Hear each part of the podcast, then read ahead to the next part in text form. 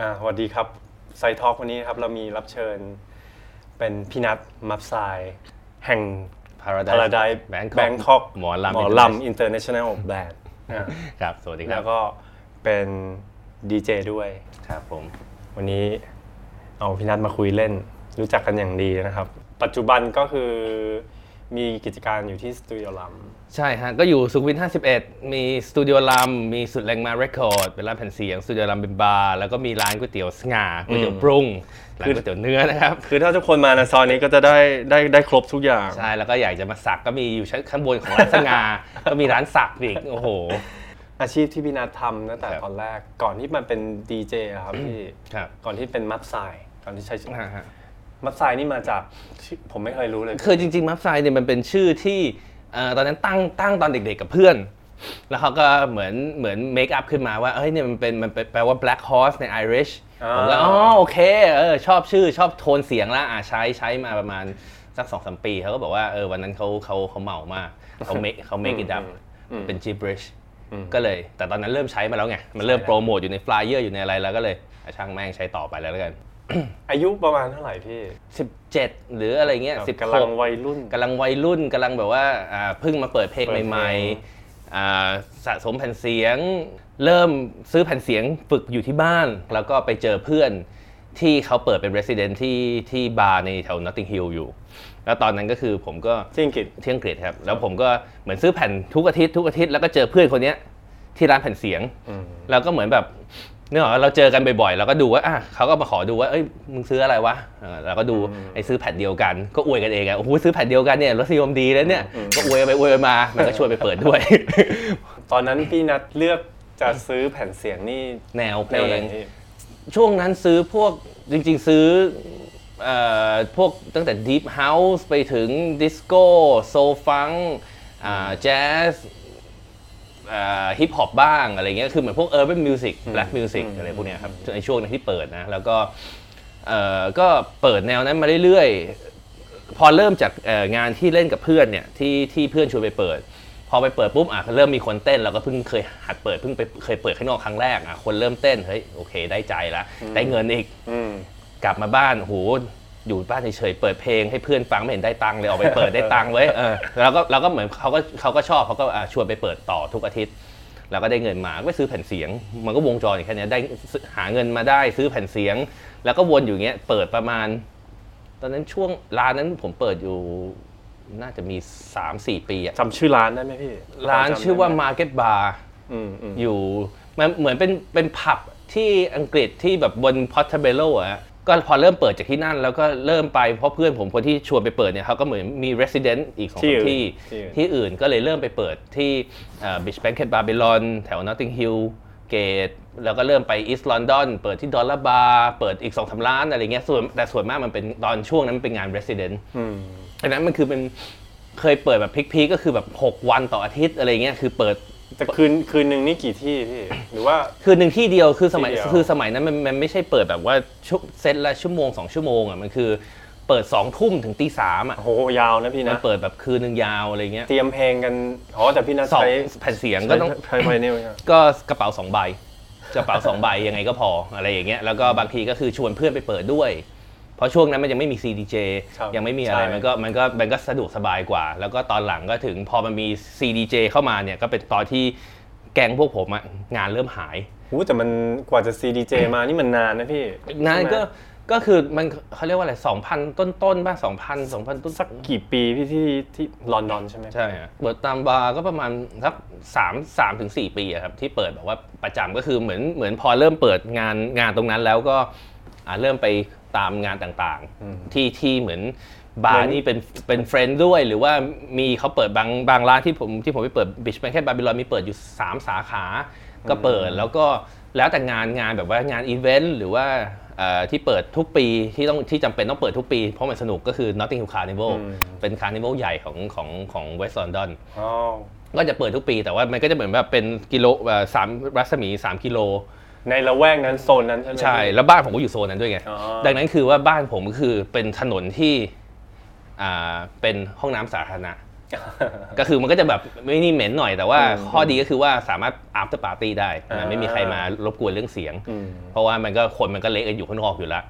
อ่าแล้วก็จัดไอ้ Notting Carnival มันจะจัดประมาณ 3 วัน 3 คืน โอ้แล้วก็ปาร์ตี้ยาว ตอนนี้เขายังมีไอ้เฟสติวัลนี้อยู่ไหมพี่มีมีอยู่ครับ ยังมีอยู่ใช่ไหมครับ มันมันเป็นเฟสติวัลมันเป็นคาร์นิวัลที่ celebrate freedom ของของคนดำที่อยู่ในอังกฤษอะไรอย่างเงี้ยแล้วก็จัดมาเป็นคาร์นิวัลที่ใหญ่เป็นอันดับอันดับสองของโลกรองจากบราซิล มันต้องเรียกเขาคาร์นิวัลใช่ไหมพี่ ใช่ครับ ไม่ใช่เฟสติวัลไม่ใช่เฟสติวัลเป็นคาร์นิวัลก็คือว่าเหมือนก็คือเหมือนสมมติจัดละแวกเนี้ยคือทุกร้านก็เอาไม้มาปิด กระจกกลัวกันแตก แล้วก็จัดกันเลย อะไรอย่างเงี้ยก็คือทั้ง Notting Hill Portobello แล้วก็จะมีพวกแบบขบวนพาเหรด มีเวที มีเอ่อ sound system reggae sound system เอ่อหลายๆ แนวก็คือเอามาลงกันตรงนั้นพี่นัทบอกว่าเปิดมาเปิดอยู่ประมาณ 3-4 ปี แล้วก็เริ่มเริ่มงานลดลงเพราะ CDJ เริ่มเข้าละพอ CDJ เริ่มเข้า เหมือนเข้าแบบว่า popular มากขึ้นคนก็ พวกบาร์พวกอะไรพวกนี้ก็คือถ้าเกิดเป็น music บาร์ที่เขาโฟกัสเรื่องเพลงเรื่องเพลเนี่ยเขาก็ยังจ้างอยู่ แต่ว่าถ้าเกิดเป็นบาร์ที่ว่าเปิดแบบว่าใช้ใช้ว่าเน้นขายเหล้าเป็นค็อกเทลบาร์หรืออะไรเงี้ยอืมจะมาจ่ายดีเจในราคา fix amount ทำไมในเมื่อคนที่เล่น CDJ มา offer ว่าเดี๋ยวกูเล่นฟรีขอเหล้าขอเหล้ากินมันเป็นอย่างนั้นเพราะดีเจสมัยนั้นก็คือว่าต้องจ่ายค่าตัวเหล้าก็แดกเปลือง เจ้าของร้านก็รู้สึกว่าเฮ้ยมันไม่คุ้มอ่าดีเจแบบ ไอ้จุกไอ้จอนอะไรก็ได้มาเปิดดีกว่าใครก็ได้ขอขอให้นี่แล้วเขาก็ offer ไอ้นี่เพลงหมายถึงว่าเอาเอาอุปกรณ์เอาทุกอย่างมาเอง บาร์ไม่ต้องเสียอะไรเลย แล้วก็เสียแค่เหล้าแล้วพี่นัททำไง ก็ตกงานนะฮะตกใช้คำว่าตกงานเลยเหรอก็จากอะคืนละหกเอออาทิตย์ละหกคืน เหลืออาทิตย์ละคืนเดียวอืมมันก็แบบเริ่มเริ่มที่จะรายได้หายไปรายได้หาย ก็เลยเริ่มต้องไปจัดอีเวนต์ปาร์ตี้ของตัวเอง เพื่อว่าอะเราไป take over บาร์นี้นะ แล้วเราก็จัดสร้างสร้าง brandingก็จัดเองนี่คือคนคนที่เขาติดตามเราจากจากบาร์ที่เราเปิดอยู่แล้วถูกไหมใช่คือแต่คือตอนนั้นน่ะผมอะเสียอะหมายถึงว่าแป๊กตรงที่ว่าช่วงที่เราจัดงานกันตอนนั้นน่ะเอยตอนที่เราเล่น Resident เนี่ยเราไม่ได้โปรโมทชื่อเราไม่ได้โปรโมทชื่อกลุ่ม ชื่อ Collective ชื่ออะไรเลย ดังนั้นคนที่เขาจำได้คืออ่าชอบร้านนี้ ดีเจมีวันเสาร์ดีเจคนนี้เปิดอ๋อเขาจำเขาจำแบบนั้นแทนเขาจำเขาไม่ได้จำว่าดีเจชื่ออะไร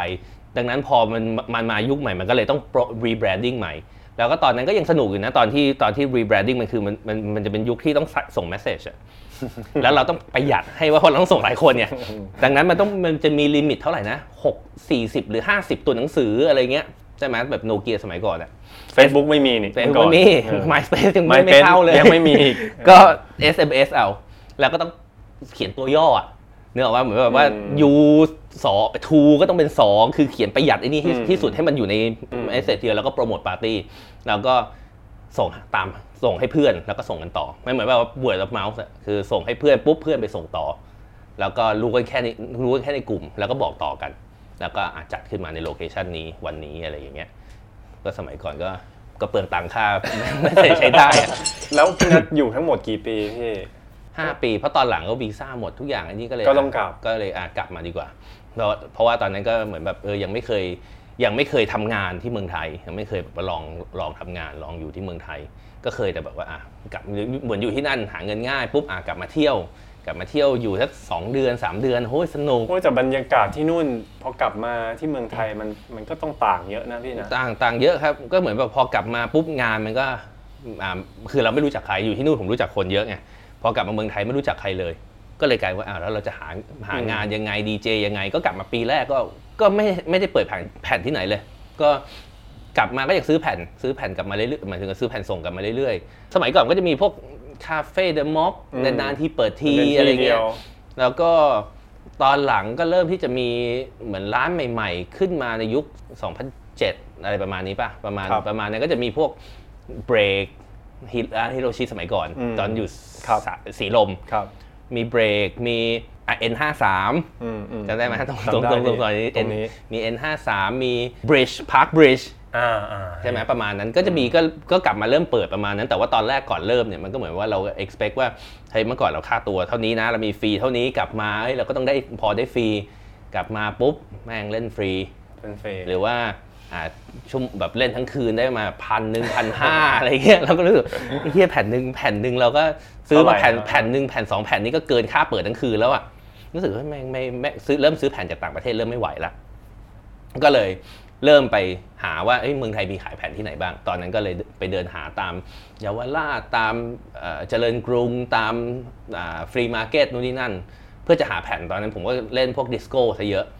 เพื่อจะหาแผ่นพวกนี้ แต่ว่าทำไปมาก็ไปเจอพวกเพลงไทยครับเพลงไทยเพลงไทย cover เพลงอะไรคือก่อนหน้านี้เคยเหมือนเคยฟังอยู่แล้ว แต่ไม่เคยซื้อมาเป็นจริง ๆ จังๆ เคยซื้อแบบปรับๆไปๆอะซื้ออะเจอวงนี้อะน่าสนใจซื้อมาแผ่นหนึ่งคือคอลเลกชันผมเพลงไทยในยุคนั้นนี่น่าจะมีไม่เลย10แผ่นอะอืมคือน้อยมาก แต่ว่าพอเริ่ม digging ในเมืองไทยมากขึ้นเนี่ยมันก็เจอ sound ใหม่ๆ เจอ sound ที่เรา เพราะตอนนั้นผมสะสมพวกพอเริ่มหลังจากพวก scene ดิสโก้เนี่ยผมเริ่มสะสมพวกแนวแอฟริกันอืมก็คือครับมาจากพวก Fela Kuti Tony Allen first entry นะฮะแล้วก็เริ่มมาเก็บแผ่นพวกแผ่นแผ่นจากพวก compilation จากพวกอีธิโอเปียมาลีเคนยาอืมนู่นนี่นั่น พอมาเจอเพลงไทยเนี่ย มันก็เลยรู้สึกว่าเฮ้ยมันมีมันใกล้กันไหมมันมีพี่บางจุดที่มันคล้ายกันอย่างเช่นอืมลูกทุ่งมันมีบาง จังหวะที่มันคล้ายกับเพลงอีโธเปีย หมอลำ วิธีการเล่นมีเมโลดี้มันคล้ายกับเพลงจากมาลีในในความรู้สึกผมส่วนตัวนั้นตอนนั้นน่ะก็เลยเริ่มค้นแผ่นไทยขึ้นมาเรื่อยๆ จนเหมือนช่วงนั้นปีแรก เหมือนว่าปีที่กลับมาเมืองไทยปีปีสองปีแรกไม่แทบไม่ทำอะไรเลยดีเจแบบสองสามเดือนครั้ง นอกนั้นคือ5วันต่อสัปดาห์ซื้อแผ่นซื้อแผ่นโอ้โหตอนนั้นซื้อตกซื้อซื้อถ้าเป็นแผ่นไทยนี่เท่าไหร่พี่อะ แผ่น7นิ้วแผ่นละ5บาท10บาทโอ้ซื้อแผ่นใหญ่แผ่นละแผ่นละร้อยอะไรเงี้ยสสมัยสมัยแบบ10กว่าปีที่แล้วอะมันทุกถูกต้องไปซื้อเมื่อก่อนมันเหมือนมีมีผมเห็น MBK มันก็จะมีแผ่นไวนิลแต่ว่าผมไม่รู้ว่า มันต้องดูยังไงว่าแท้ไม่แท้หรือว่ามันก็เป็นก๊อปปี้ปกติ มันคือสำหรับผมแท้มันไม่ค่อยสำคัญว่าแท้ไม่แท้เท่าไหร่นะมันมันของมีไทยใช่ไหมครับของไทยแต่อืมถ้าเกิดเป็นเป็นอะสมมติแผ่นอินเดียอย่างเงี้ยมันก็จะมีแผ่นอินเดียปั๊มอินเดียเลยกับแผ่นอินเดียปั๊มมาเลย์ถ้าเกิดแผ่นอินเดียปั๊มมาเลย์เป็น bootleg พอเป็น bootleg ปุ๊บเสียงอาจจะไม่ดีเท่ากับแผ่นอินเดียปั๊มอินเดีย แต่ว่าแผ่นไทยมันมีแต่ปั๊มในประเทศไทยไงมันไม่มันไม่ค่อยข้ามประเทศสักเท่าไหร่ ดังนั้นมันก็ไม่ค่อยจะมีมีปัญหาเรื่องแผ่นปลอมแผ่นแท้อะไรเท่าไหร่มันคือแค่ว่าสภาพเป็นยังไง สมัยก่อนพันทิปสองอย่างเงี้ยวันพฤหัสสิบโมงเช้าต้องไปยืนต้องไปยืนรอให้ห้างเปิดแล้วห้างเปิดปุ๊บวิ่งขึ้นไปชั้นบน จะมีคนหนึ่งชื่อพี่หนู เอาแผ่นมาขายมาแบบเข็นรถเข็นเข้ามาเลย แผ่นใหญ่แผ่นละร้อยอืมแต่ก็มันก็จะมีพวกตัวแบบอ่ารุ่นใหญ่ที่แบบว่าเขาเหมาหมดอะไรเงี้ยก็จะนั่งอยู่ถ้าเกิดเขาเหลืออะไรมาแล้วก็ ค่อยได้ไอ้นี่ แต่ว่าช่วงนั้นคือ 7 นิ้วคือไม่มีใครเอาเลย เสร็จพี่นัดหมด ใช่ เพราะผมเพราะผมชอบแผ่น 7 นิ้วอยู่แล้วไง เพลงที่เราชอบถ้าเกิดเราเจออย่างเงี้ยมัน recording ดังกว่าหนากว่า พอเป็นแผ่น 7 นิ้ว สักพักหนึ่งก็เลยเอ่อรู้สึกว่าเฮ้ยมันมันน่าที่จะมีคนชอบเหมือนเราชอบเหมือนเพลงที่เราชอบหรืออินด้วยเพราะตอนนั้นมัน กระแสมันไม่ใช่เหมือนทุกวันเนี้ยทุกวันนี้ครับแบบโอ้ยหมอลำเปรี้ยวจังเลยอะไรเงี้ยอืมนึกออกไหมแต่ว่าสมัยนั้นนี่คือ ไม่มีคนสนใจไหมพี่ใช่ไหมก็พอเป็นหมอลำก็หัวล้ออะนึกออกป่ะคือแบบอ๋อแบบว่ามึงเปิดเพลงมึงชอบเพลงอะไรวะเนี่ยแบบอืมเออมึงเปิดเปิดเปิดเฮาส์เปิดเอ่อดิสโก้เปิดแจ๊สมาก่อน แล้วอยู่ดีมึงมาหมอลำได้ไงอะทำไมแบบ คือมันก็มีความดูถูกในในเชิงของแนวเพลงอยู่แล้วของที่มาอะไรเงี้ยแล้วก็ยิ่งเป็นเพลงรุ่นพ่อไปอีกคนเขาก็มองว่าแบบว่า เปิดเปิดเพลงรุ่นนี้ก็คือคือเก่าของเขาก็อาจจะเป็นแบบ80 90เก่า แต่ของเก่าของผมคือ 60 70 อะไรเงี้ยมันก็มันก็มองว่าแบบเฮ้ยเพลงพวกนั้นจะดีได้ยังไง มันก็มีคนตรรกะที่คิดอย่างนี้อยู่อืมเหมือนเหมือนตลกอะว่าแบบว่ามึงทำเล่นๆทำเอาทำเอาฮาซึ่งเรารู้สึกว่าเราไม่ได้ฮานะเราเราจริงจังมากเลยกับจริงจังเรื่อง กับกับ production เพราะว่าผมรู้สึกว่าดนตรีที่ดีมัน production มัน speak for itself คือคือมัน quality มากก็เลยไปแต่บังเอิญได้เจอเพื่อนอีกคนหนึ่งชื่อคริสเมเนสเป็นคนอังกฤษ แล้วก็ตอนนั้นเขาย้ายมาเมืองไทยพอดีแล้วก็เดินเจอกันในร้านแผ่นเสียงนี่แหละ พอเจอกันในร้านแผ่นเสียงก็คุยกัน แล้วก็มี mutual friend ที่ลอนดอนด้วยกัน แล้วก็คุยไปคุยมา เขาก็เก็บแผ่นไทยเหมือนกัน เพิ่งย้ายเข้ามาแล้วก็เนี่ยคอยไล่ซื้อแผ่นไทยเก็บ ก็เลยเก็เหมือนกับตอนที่ตอนที่ผมไปเจอเพื่อนที่อังกฤษคือ ขอดูว่ามึงซื้ออะไรวะเช็คของกันนิดนึงเช็คของกันนิดนึงอ่าพอพอดูอ่าโอเคมึงซื้อของแบบเหมือนกับกูนี่อ่าชวนมาบ้านเลยอ่ามานั่งเปิดฟังกันมานั่งคุยกันสักพักหนึ่งก็เลยเอ่อคิดว่าเฮ้ยลองจัดปาร์ตี้กันดีกว่าแล้วตอนนั้นผมจัดสมัยก่อนผมจัดเอ่อปาร์ตี้ชื่อ Deep House Brotherhood ตอนก็จัดที่แบบคาเฟ่ Democ จัดนู่นจัดนี่แหละจัด Club Culture จัดอะไรประมาณนั้น แล้วก็ตอนนั้นก็เลยรู้เริ่มรู้สึกว่า เออเรามาลองจัดไอ้ไอ้ไอ้โปรเจกต์ที่เราเก็บส่วนตัวดีกว่าเพลงไทย ก็เลยจัดขึ้นมาเอ่อกับคริสเนี่ยประมาณปี 2009 2009 February 2009จำได้ ก็จัดมาก็ feedback ดีมากดีกว่าปาร์ตี้ที่ปกติผมจัดอีกปกติจำได้ไหมพี่ว่าแบบมันกี่คนงานแรก 200 คนอืมแล้วปริ้นโปสเตอร์มา2ใบใบหนึ่งแปะไว้หน้าบาร์ใบหนึ่งแปะไว้หน้าห้องน้ำบาร์ แค่นั้นพอแค่นั้นอืมคือมันมันมันคือช่วงนั้นมันเป็นอีเวนท์ที่ที่เกี่ยวกับคอนเซปต์มันจะเยอะ แต่ของเรามันก็เราก็เน้นว่าแบบ no dress code no ไม่มีไม่มีอะไรพวกนี้ไม่ต้องเลยคือไม่จำเป็น just open mind come to เหมือนแบบว่าแบบมามาเต้นเท่านั้นเองอะไรส่วนมากไทยหรือว่าฝรั่งพี่ช่วงนั้นฝรั่งครั้งฝแรรั่กเนี่ยครับครั้งแรกฝรั่ง 80เปอร์ใช่เซ็ไหนมต์ประมาณนั้นคนไทยน้อยมาก เพราะว่าอะไรพี่ถึงว่าไทยไม่มาแต่เป็นฝรั่ง ของที่มันใกล้ตัวมากๆ มันอาจจะไม่ได้สนใจอาจจะไม่สนใจอาจจะแบบว่าแบบเฮ้ยกูฟังเมื่อไหร่ก็ได้ แต่ว่าเขาอาจจะไม่รู้ความแตกต่างว่าอะสมมติเพลงผู้ใหญ่ลีอย่างเงี้ยทุกคนรู้จักอืมอืมผู้ใหญ่ลีเนี่ยแม่งมีประมาณ 20 เวอร์ชันเนี่ยหลายว่าคือ mix มันมีผู้ใหญ่ลี Watusi ผู้ใหญ่ลี original ผู้ใหญ่ลี a go-go ผู้ใหญ่ลี Santana ผู้ใหญ่ลีผู้ใหญ่หาเมีย ผู้ใหญ่ลีคือมันมีไปไปเรื่อยๆ ตั้งแต่แผ่นครั่งจนไปถึงอ่าแผ่น 7 นิ้วที่เป็นเวอร์ชันแบบอ่า มีมี Santana riff ขึ้นมาบนบน track ผู้ใหญ่ลี หรือว่ามีเวอร์ชันสามสักที่เป็น a go-go version คือมันมีมันมีหลายเวอร์ชันมากจนกระถึงจนกระทั่งถึงเวอร์ชันหลังๆที่เป็นร้องใหม่ cover 80 90 แต่ว่าคนเขาก็จะจำจำภาพเพลงเนี้ยเหมือนเป็นเป็นเวอร์ชันใหม่ๆหน่อยที่แบบเราเห็นในทีวีที่เราเห็นคนมา cover แต่ว่าเวอร์ชันเก่าๆเนี่ยดนตรีมัน แม่ง psych psych rock มาบางเวอร์ชันเนี้ยอะไรที่มันก็จะมีอะไรที่แตกต่างแต่ว่าคนมันก็จะติดแค่ว่าเนื้อร้อง ดังนั้นพอผมไปเจอพวกเนี้ยผมก็เฮ้ยทำไมมันเวอร์ชันที่เราไม่เคยได้ยินเลยวะแม่งต้องมีอย่างนี้อีกแน่เลย ก็เลยเริ่มคุ้ย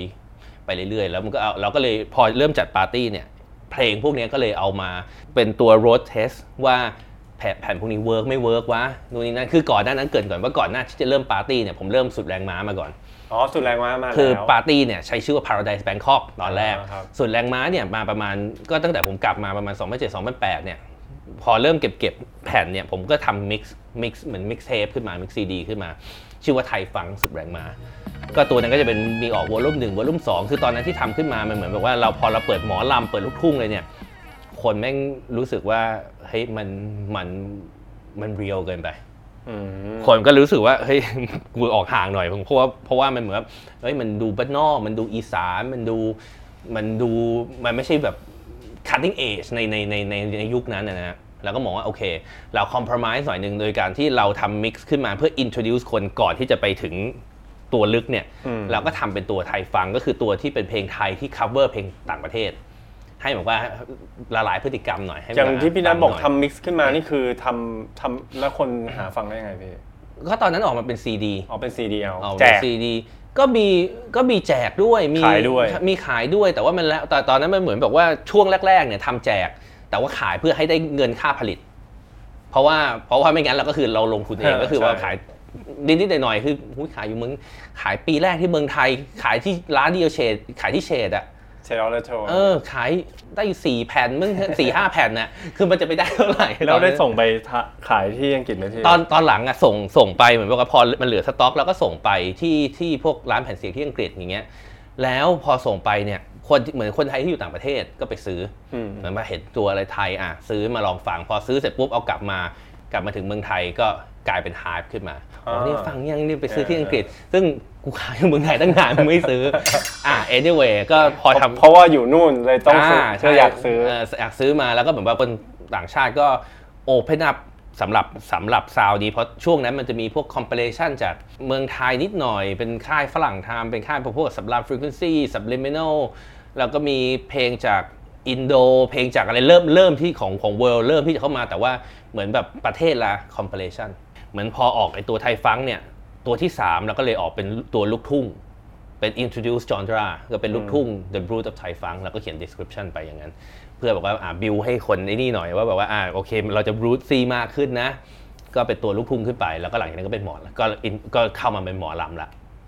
เพราะตัวที่ผมอินจริงๆ คือตัวหมอลำที่อินมากที่สุดในในบรรดา ของพวกนี้แต่ว่าพอเป็นหมอลำเลย อาจจะเป็นเรื่องของ vocal ที่มัน real ไปใช่ไหมพี่คือมันอาจจะ real ไปหรือว่าแบบคือถ้าเกิดคนไม่คุ้นหูอาจจะ อาจจะรู้สึกว่ากูฟังไม่ออก อย่างตอนพี่นัทเลือกแผ่นเสียงของของไทยต้องลูกทุ่งหมอลำอืมตอนนั้นพี่นัทคิดคิดไหมพี่ว่ามันมันมันจะบูมในอนาคตจริงๆก็ไม่ได้มัคิดนก็คือคือตอนนั้นมันเราคิดแค่ว่าเราชอบแล้วเราแชร์กับคนแล้วแม่งมีแต่คนหัวเราะคนต่ออ๋อ เรื่องเรื่องของมันคือมันเหมือนแบบว่าคนแม่งแบบว่าบอกว่ามึงเปิดที่อะไรวะเนี่ยอืมก็เลยคุยกับเพื่อนที่บอกคริสคริสแมนนิสว่าเอ้ยเราเก็บแผ่นพวกนี้ไปเราหาคนที่ชอบเหมือนเราดีกว่า ก็เลยเริ่มจัดไปพอจัดไปปุ๊บเราก็ไม่มองว่าต้องเป็นคนไทยต้องเป็นฝรั่งต้องเป็นใครก็ได้ที่ที่ชอบอยากฟังเพลงที่อยากอะฟังเพลงแนวนี้ หรือว่าชอบแนวนี้เพราะตอนนั้นเราเปิดเราก็ไม่ได้เปิดแค่เพลงไทยอย่างเดียวเราก็เปิดผสม มีเพลงไทยมี funk disco มีเร้กเก้มีแอฟริกันมี world มีพวกเพลงจากอินโดมาเลย์ที่เรา คอยเดินทางแล้วก็ไปซื้อมาแล้วก็เก็บตรงนั้นเข้ามา พอจัด Paradise Bangkok ขึ้นมาครั้งแรก 200 คนเราก็เฮ้ยมันมันมี potential แต่ Paradise Bangkok มันมันมาจากจัดงานก่อนยังไม่ใช่ได้เป็นแบรนด์นะพี่จะไม่เป็นแบรนด์มันเป็นอ่ามันเป็นชื่อปาร์ตี้ที่ตอนนั้นผมจัดขึ้นมา หลังจากนั้นจัดปาร์ตี้มาอยู่เรื่อยๆ จนคนคนคนคนก็ตอนหลังคนมาเรื่อยๆ เยอะขึ้นใช่ฮะคนฟังเยอะขึ้น คือเหมือนเหมือนตอนแรกจัดจากอะ200คนโปรโมทน้อย จนตอนหลังเริ่มอะช่วงช่วงเริ่มจัดเนี่ยก็ Facebook มาละอะก็เริ่มโปรโมทตอนนั้นมี Face- Facebook แล้วอะเราก็โปรโมท Facebook แต่ว่าตอนนั้นก็ยัง print out flyer อยู่ เพราะว่าตอนนั้นผมรู้สึกว่าต้องมีคือเรามาจาก culture ที่เป็น flyer ใช่เราเดินใช่ไปที่ไหนแล้วหยิบขึ้นมาอะไรเงี้ยมันสะสมได้อะพี่ใช่ไหมแล้วผมก็ทำแบบพวก artwork ผมก็ทำเองไงผมก็เลยทำเป็นซีรีส์ขึ้นมาว่าเป็นหน้าศิลปินเป็นยังไงแล้วก็เอ่อตอนนั้นช่วงนั้นจัดอยู่ประมาณ 3 เดือนครั้ง ก็จัดไม่ได้บ่อยมาก 3 เดือนครั้ง แต่ว่ามันก็เริ่มเอ่อไอ้ปาร์ตี้มันก็เริ่ม grow bigger and bigger แล้วก็ตอนหลังก็พอมันครบประมาณครบรอบรู้สึก 2 ปี Paradise ก็น่า 2011 ได้ What the Fuck ได้ What the Fuck มาอ่าก็จัดตอนนั้น ตอนนั้นจำได้เลยจัด 3 ชั้นบูธดีเจอยู่ชั้น 3 เอ้ยผมจะมาแล้วมั้งเออบูธดีเจอยู่ชั้น 3 แล้วก็ต่อลำโพงชั้น 3 2 1มันมี 3 ชั้นเขาเมื่อก่อนเขาเปิดให้จัด 3 ชั้นด้วยนะใช่ แล้วก็จัดมาตอนนั้นก็เหล่าหมดบาร์อืม เขาก็ happy เราก็ happy คนคนมาเยอะอะไรเงี้ยแล้วก็พอหลังจากนั้นก็เริ่มจัดแบบว่าอ่าแล้วแต่เริ่มแตกคอนเซปต์ละเอิ่ม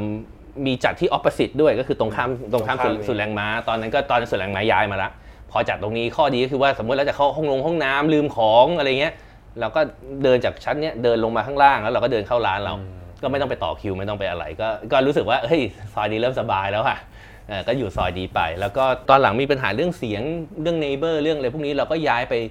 กลับไปจัดคาเฟ่เดอะม็อกแล้วก็ไปจัด RCA แล้วก็จนไปถึง Cosmic ตอนตอนที่เป็นตอนที่เป็นทำเริ่มมีสุดแรงม้าจัดปาร์ตี้เนี่ยงานจ้างก็มีแล้งานวงานถูกไหมจ้างพี่น้อยมากครับ คือก็คือจัดปาร์ตี้อย่างเดียว คือส่วนมากคือที่ผมเล่นมาตอนนั้นนะคือ ผมเล่นเฉพาะงานที่ผมจัดเองอะอืมนอกนั้นก็คือมันไม่ไม่มันก็ยังมันก็ยังเป็น niche market อะคือถ้าเกิดมันไม่ได้เป็นกลุ่มที่เรา build ขึ้นมาว่าอ่ามา expect แนวนี้ เราไปเปิดแนวนี้ในที่อื่น มันก็ยังเป็นมันก็ยังเป็นอะไรที่ไม่โอเค เหมือนแบบว่ามีอ่าโรงแรมจ้างผมไปเปิดแล้วผมไปเปิดแนวนี้ขึ้นมาเขาก็ไม่เข้าใจเขาก็มองว่าแบบมาทำให้ราคาโรงแรมเขาตกคือนึกออกว่าคือมันมันมันมันไม่ international นึกออกมันก็เป็นเป็นตรรกะที่มันเราก็เราก็ไม่ได้ไม่ได้ว่าอะไรมันก็ คนมันก็มองไม่เหมือนกัน บอกเขามองแค่นั้นปุ๊บเราก็มองว่าเออขี้เกียจเสียอารมณ์อืมเราก็จัดงานของเราเองดีกว่า เพราะว่า 3 เดือนจัดครั้งหนึ่งก็มีคนมา support อยู่แล้วก็สนุกกว่า แต่เหนื่อยในการจัดงาน เพราะเราต้องจัดตั้งแต่ยกเครื่องเสียงทำเองหมดทุกอย่างทำเองหมดทุกอย่าง decorate ทำนู่นทำนี่คือมันเป็นช่วงนั้นอะมันเป็นเหมือนเป็น parallel ว่าเราทำหลายโปรเจกต์ในขณะเดียวกัน แต่ว่ามันทุกอย่างมันมันมัน support กันนะ ช่วงนั้นก็จะมีอาจจะปาร์ตี้ไปหนึ่งละแล้วก็เริ่มมีมา ทำคอม p พลชันทำคอม p พลชันก็คือเหมือนรวบรวมเพลงไทยอ่าติดต่อลิขสิทธิ์ด้วยนี่นั่น แล้วก็ทำ release ให้กับค่ายโอ้มี Soundway กับ f i d e s Keeper ตอนนั้นที่ออกมาก็คือจะมี compilation ชื่อ Sound of Siam แล้วก็อีกตัวหนึ่งชื่อว่า Thai Dai จะมี 2 ตัวที่ว่าเป็น international release แล้วเราก็ใช้ Party Paradise Bangkok เนี่ยเป็นตัว test ว่าเพลงพวกเนี้ย work กับ dance floor หรือเปล่าอืมแล้วเราก็เอาไปใช้ใน compilation อืมเออพอตัวนี้ออกมาก็ feedback ดี กับ compilation 2ตัวนี้ก็เริ่มมีเหมือนแล้วก็ปาร์ตี้ที่เราบิวก็เริ่มมีงานทัวร์ที่ต่างๆ เป็นทัวร์ดีเจก็มีอ่าไปทัวร์ผมก็กลับไปทัวร์ยุโรปเพราะว่าเอเจนต์ที่ booking agent ผมอยู่เยอรมันอยู่แล้วก็ไปทัวร์เยอรมันสวิสอ่าฝรั่งเศสอังกฤษทัวร์ยุโรปนี่คือเขาติดต่อมาโดยตรงไหมพี่หรือว่ารู้จักกันอยู่แล้วใช่ไหมก็ส่วนมากคือคือที่เราไปรอบแรกๆเนี่ยมันเหมือนเป็นคอนเน t ชันเพื่อนเราที่อยู่แต่ละที่ ที่เขาจัดงานมีอยู่ด้วยแล้วที่เขาเป็นดีเจที่เขาจัดงานอีเวนท์ที่เขาจัดปาร์ตี้จัดเฟสติวัลแล้วเราก็ไปเล่นตามงานต่างๆ แต่ว่าพอตัวไอ้นี่คือว่าช่วงช่วงที่ก่อนที่ compilation จะออกครับแต่พอคอม p พ l a t i o n ออกแล้วมันก็เหมือนหน้าเสื่อก็กว้างขึ้น คนก็รู้จักผลงานที่เราทำมากขึ้นเฟสติวัลหลายๆเฟสติวัลก็เริ่มติดต่อเข้ามา ตอนนั้นก็เลยดิวกับเอเจนต์ที่เคยทำงานด้วยกันที่เบอร์ลินเขาก็เป็นคนดิวงานให้ แสดงว่าในไทยอะงานจ้างอะ ไม่มีไม่มีใช่ครับแต่พี่ณัฐไปทัวร์ยุโรปอย่างอ่าเดียว ใช่ใช่ก็คือยุญี่ปุ่น ญี่ปุ่น ยุโรปทัวร์โปรเจกต์เพลงไทยเนี่ยเริ่มทัวร์ตั้งแต่ 2010 2009 2010เนี่ยเริ่มทัวร์แล้ว ก็คือพอพอหลังจากจัดงานสองสามครั้งที่เมืองไทยเนี่ยไปทัวร์เลย ไปทัวร์ละ ก็เหมือนไอ้พวกนี้ก็คือเหมือนแบบถ้าเกิดไปทีนึงสมัยก่อนไปตอนไปแรกๆ แล้วก็เหมือนอ่าเพื่อนหรือว่าคนรู้จักเราจัด เราก็ไปอยู่นานหน่อยไปนอนบ้านคนนี้สักสักถึงเดือนไหมพี่สองเดือนเดือนอ่าสองเดือนสองเดือนอะไรเงี้ยเราก็ไปอยู่บ้านคนนี้อ่าแล้วเราก็เล่นงานในเมืองนี้เสร็จปุ๊บอ่าเราย้ายเมืองก็ไปอยู่บ้านเพื่อนอีกคนนึงแล้วก็เล่นงาน อย่างญี่ปุ่นเนี่ยพี่มันมี เพลงสไตล์อย่างที่พี่ณัฐเปิดไหมหมอลำลูกทุ่งเขาก็ใช่ไหมมีพื้นบ้านแต่ว่าของเขาก็เหมือนกันว่าคนเด็กรุ่นใหม่หรือคนที่อยู่ใน scene มันก็ไม่ได้มันก็ไม่ได้ไม่ได้สนใจไม่ได้สนใจเท่าไหร่มันก็จะมีอ่าสมมติเพลงมันก็มีเพลงจากพวกโอกินาวาที่เป็น traditional จากโอกินาวามี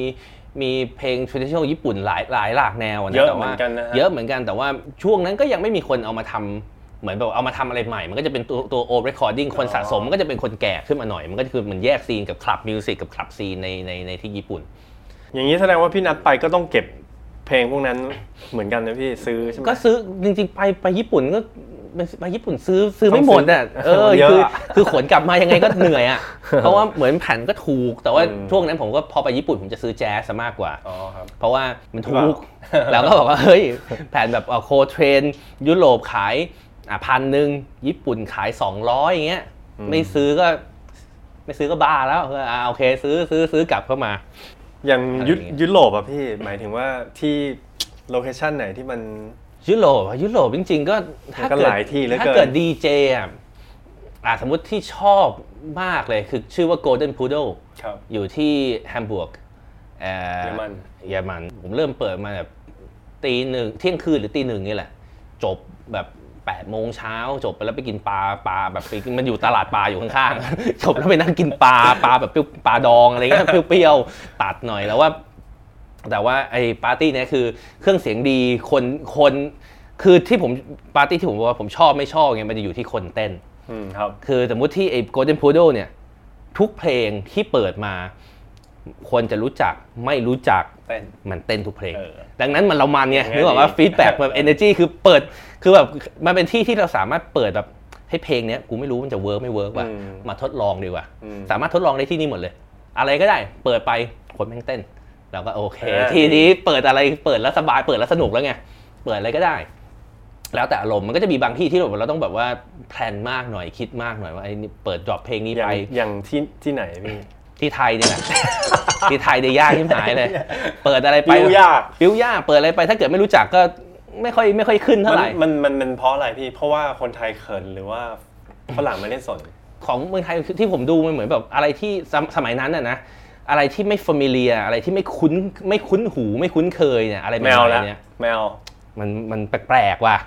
ต้องรอให้เพื่อนหรือให้ใคร accept ก่อนว่าโอเคอืมต้องมีคนต้องมีคนมีหน้าม้าขึ้นมาเต้นก่อนถึงจะเต้นอืมเพราะว่าถ้าเกิดขึ้นไปเต้นเลยเดี๋ยวจะดูว่าเฮ้ยมันดีหรือเปล่าวะเกิดเราเต้นแล้วเราแป๊กขึ้นมานี่เสียหน้าอะไรเงี้ยมันคือมันคิดเยอะอะแต่ว่าคือที่อื่นมันเหมือนแบบกูฟีลอิดกูรู้สึกกูชอบกูเต้นละคือมันไม่ต้องรอให้ใครมาบอกหรือไม่ต้องรอ มันก็คือมันจะเป็นตักกะในอย่างนี้ในช่วงนั้น มันก็เลยเปิดไทยมันยากอะมันก็ถึงเหมือนเหมือนกับว่าก็ สุดท้ายแล้วไทยก็ก็ไม่ได้จ้างไงกูต้องไปไม่มีงานคนจ้างในไทยแบบสี่ห้าปีกูเปิด เปิดไปเอาไปเปิดญี่ปุ่นไปเปิดเอ่อไปเปิดยุโรปไปเปิดอะไรคนจ้างหมด เปิดเมืองไทยนี่ไม่อะจ้างก็คือร้านเพื่อนตัวเองอะไรอย่างเงี้ยนี่บอกว่าเป็นสายนั้นไปมีที่อื่นไหมพี่ที่ ถ้าเกิดเป็นเชิงประทับใจก็พวก Outdoor เฟสติวัล Outdoor แล้วใช่ไหมพี่เฟสติวัลก็จะเป็นอ่า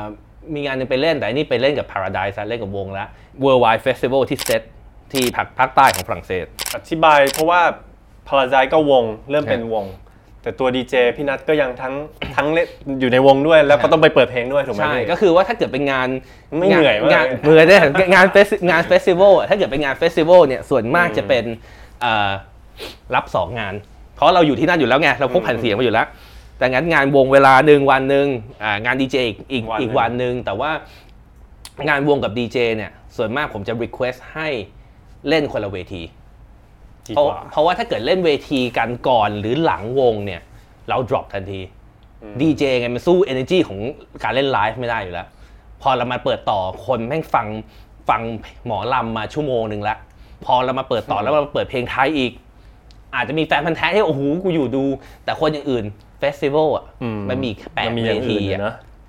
อะสมมุติเราชอบวงเนี่ยเราดูวงแล้ว เราจะอยู่อีก2ชั่วโมงดูดีเจเหรอ แล้วก็ไปดูแนวอื่นเพราะมันมีอะไรให้หลายหลากใช่ให้ดูผมก็เลยครับ request ว่ามันต้องมันต้องแยกวัน มันต้องแยกเวที ว่าเหมือนเป็นอีคนละอีเวนต์กัน ก็ปกติแต่ว่าบางงานมันก็มันก็เหลือสล็อตแค่ตรงนั้นแล้วก็อะเล่นปุ๊บแล้วแล้วเราก็ดีเจเลย feedback ก็คือจากคนเต็มเต็มทุ่งเนี้ยก็จะเหลือสักประมาณ20-30คน ซึ่งมันก็จะแบบว่าแม่งแม่งแม่งไม่ work เลย ตอนหลังก็เลยใช้วิธีว่า พอมันแยกวันมันแยกอะไรกันเนี่ย คนมันก็คือเหมือนมาอีกกลุ่มหนึ่งเพื่อที่จะมาดูดีเจอย่างเดียว เพื่อที่จะมาดูวงอย่างเดียวอะไรเงี้ยมันก็มันก็มีมันก็ feedback ก็ดีกว่า แต่ว่าเอ่ออย่างเช่นที่ที่บอกเล่นที่เซตที่ชอบก็คือเวทีมันเป็นเหมือนเป็นโครงสร้างปราสาทเก่า ซึ่งข้างหลังเซตนี่คืองานที่ประเทศอะไรนะพี่อ่าฝรั่งเศสฝรั่งเศสของงานของ Gilles Peterson ชื่อว่า Worldwide Festival มันเป็น festival แบบหลายวงหรือมีว่ามีวงแล้วก็มีดีเจส่วนมากเน้นเป็นดีเจแต่วงก็จะมีพวก Roy Ayers มี Ed Motta มีพวกแบบสายแจ๊สสายอะไรอย่างเงี้ยอ๋อมาเล่นเป็นทรงนั้น แล้วก็มีปีนั้นมี Paradise เข้ามาเอิ่มแล้วก็คือหลังเวทีมันสวยมากหลังเวทีคือ Indian Ocean โลเคชั่นเป็นสวย sound system ดี ตอนนั้นเขาใช้แบบอากาศดี อากาศดีตอนนั้นทั้งทั้งเวทีมันเหมือนแบบเป็นทางเดินแบบขึ้นไปอย่างเงี้ย แล้วทั้งเป็นทั้งแถบเนี่ยเป็นคนยืยืนดู แล้วก็ลงมาที่เวทีอ่าทั้งแถบนี่ก็คือเป็น PA เป็นไอ้นี่ทั้งหมดฟังก์ชันวันทั้งแถบเรียงทั้งแถบ แล้วก็วงอยู่ตรงกลางอะไรเงี้ยสวยสวยมาก มีอีกงานหนึ่งที่ peak ที่สุดที่ที่ตอนแรก ๆ ที่เริ่มมาปีแรกที่แบบครับโอ้โหจบงานนี้เรา happy มากคือ Off Festival ที่โปแลนด์โปแลนด์นะโปแลนด์อันนี้คือแบบว่าคือผมก็ไม่ตอนก่อนหน้านี้ผมก็ไม่เคยไปโปแลนด์ผมก็แบบนึกออกว่าพออยู่อังกฤษตรรกะของคนโปแลนด์มันก็จะเป็นอีกแบบนึงอะไรเงี้ยเอิ่มพอไปจริง festival clean มากคนแบบไอ้นี่มาก แล้วมันเป็นแบบกึ่งกึ่ง rock festival อ่าแล้วจริง ๆ มันต้องเป็นใครนะ Solangeน้องสาวบิออนเซ่ที่จะต้องต้องต้องเล่นเวลานั้น แล้วพอดีตอนที่ผมเดินทางอยู่อะเดินทางแบบบินจากเมืองไทยอ่าเขาไม่สบายเลยเขา cancel festival เลยเอา Paradise ไปใส่สล็อตแทนเป็น prime time เป็นเวทีใหญ่ ตอนนั้นประมาณเวลาช่วงเล่นกี่โมงพี่มันหกโมงเย็นอะไรเงี้ยโอ้ sun กำลัง set peak อ่าคนมานี่สวยงามมากเลยแล้วก่อนก่อนที่ผมเล่นเป็นวงแบบร็อกแบบคนล็อกกินแฮทแบบโหถอดเสื้อกำลังแบบไอ้เนี่ยมากปุ๊บ Paradise ขึ้นไปเจอพี่คำเมาเดี๋ยวยิ้มมาทำท่าอย่างเงี้ย ก็ก็ไปเล่นแล้วพอตอนแรกเราก็มองว่าอืมแม่งจะ work หรือจะไม่ work วะ อืม คือมันเป็นเวทีใหญ่เวทีแรกที่ Paradise เล่น เพราะจริงๆ Paradise เนี่ยฟอร์มวงมาไม่ถึง 6 เดือนไปทัวร์ต่างประเทศเลย อืมอืมดังนั้นก็เลยไม่รู้ว่ามันจะ work ไม่ work พอพอไปเล่นปุ๊บ feedback ดีมากคน body surf กันกับหมอลำอะไรเงี้ยคือคนคนแบบน่าจะแบบหลายห้าหกหมื่นคนเต้นอยู่ในเป็นแบบ พีคอันนั้นคือแบบว่าประทับใจประทับสุดใจๆเลยใช่ไหมประทับใจมากแล้วคนก็แบบพอจบงานเขาก็ไปสัมภาษณ์คนอะไรเงี้ยคนก็บอกว่าโหมันเป็น sunshine of the festival ผมคิดในใจคือมันก็แฮปปี้ในคนชมอืมแต่ว่าในใจก็ก็น่าเนี่ยมันน่า sunshine เพราะตัดไปก่อนฉากก่อนแล้วนี่คืออะไรเงี้ยแต่เขารู้ว่ามาจากไทยแน่นอนใช่ใช่ครับก็แหมพินแคนยืนคู่กันข้างหน้าเวทีขนาดนั้น แล้วก็จะมีพวกพี่คำมาเขาจะมีแบบว่าเหมือนอะเขาเต้นอย่างเงี้ยใช่เขาก็เขาจะเต้นเขาจะเต้นท่าเนี้ยอืม คนก็บอกโอ้โหนี่ต้องเป็นแบบเป็น traditional Thai dance แน่เลยอืมอืมนี่คือเป็นการแบบว่าฝนกำลังจะตกเป็นการทำตามไหมเป็นการที่ทำให้ฝนไม่ตกไหมเป็นการแบบ cultural แบบอย่างงี้พี่อาม่าถามพี่อาม่าทำทำท่านี้เป็นอะไรอะมันอยู่ไกลไงพี่บอกให้มาใกล้ๆอะไรเงี้ยคือมันก็จะแบบเหมือนแบบก็จะมีความแบบเขาเขาเขาหน่อยพี่อาม่ามาเข้าเรื่องผมขอถามเรื่องวง Paradise หน่อยฮะเรา พอเผื่อคนที่ดูหรือคนที่ฟังนี้ฮะอาจอยากอยากจะรู้ว่าที่มาที่ไปแล้วก็สมาชิกในวงอะมีมีใครบ้างครับ ก็คือจริงๆ Paradise เนี่ยมันเหมือนตอนที่ผมเล่าว่าโปรเจกต์ Para- Paradise ที่เป็นปาร์ตี้เนี่ย มันก็เริ่มแบบว่าอยากจะให้มีความ live element เข้ามา ผมก็เลยจัดปาร์ตี้ดีเจแยกขึ้นไป สร้างปาร์ตี้ใหม่ขึ้นมาตอนนั้น น่าจะเคยได้ยินชื่อชื่ออีสาน Dancehall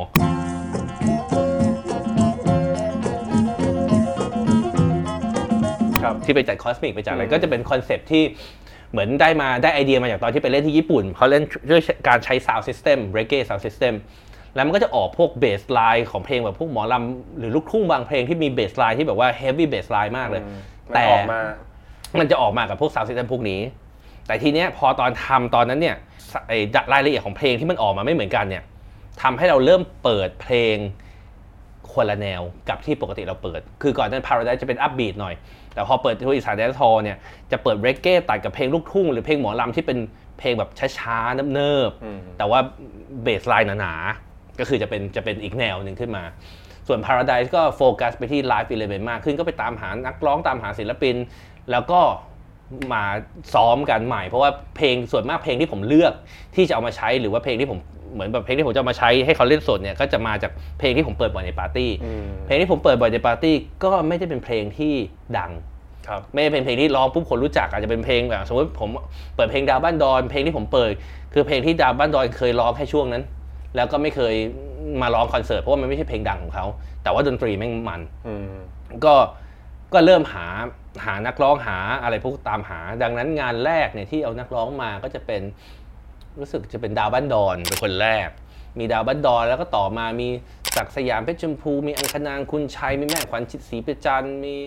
พิมพ์ใจเพชรพลานชัยศักสยามเพชรชมพู มันก็จะมีก็คืองานงานแต่ละงานที่เราจัดก็คือหลังจากพอพอดาวบ้านดอนเนี่ยมันใช้เวลานานมากที่จะฟอร์มวงขึ้นมา เพราะว่า แต่ละคนในวงเก่าเขาก็แยกย้ายกัน แล้วก็ต้องไปหา member กลับมาเล่นแล้วก็ให้ให้เล่นให้ซ้อมกันซ้อมกันแบบ 5 6 รอบก่อนที่จะไปแสดงอะมันไม่ใช่แค่ว่าอะ get back together แล้วร้อง เพราะว่าตอนนั้นเวลาที่เขารับงานก็คือเขามี backing track อะอืมมันเหมือนคนดังทั่วไปในยุคเนี้ยใช่ใช่มันมี backing track แล้วร้ร้อองงตาม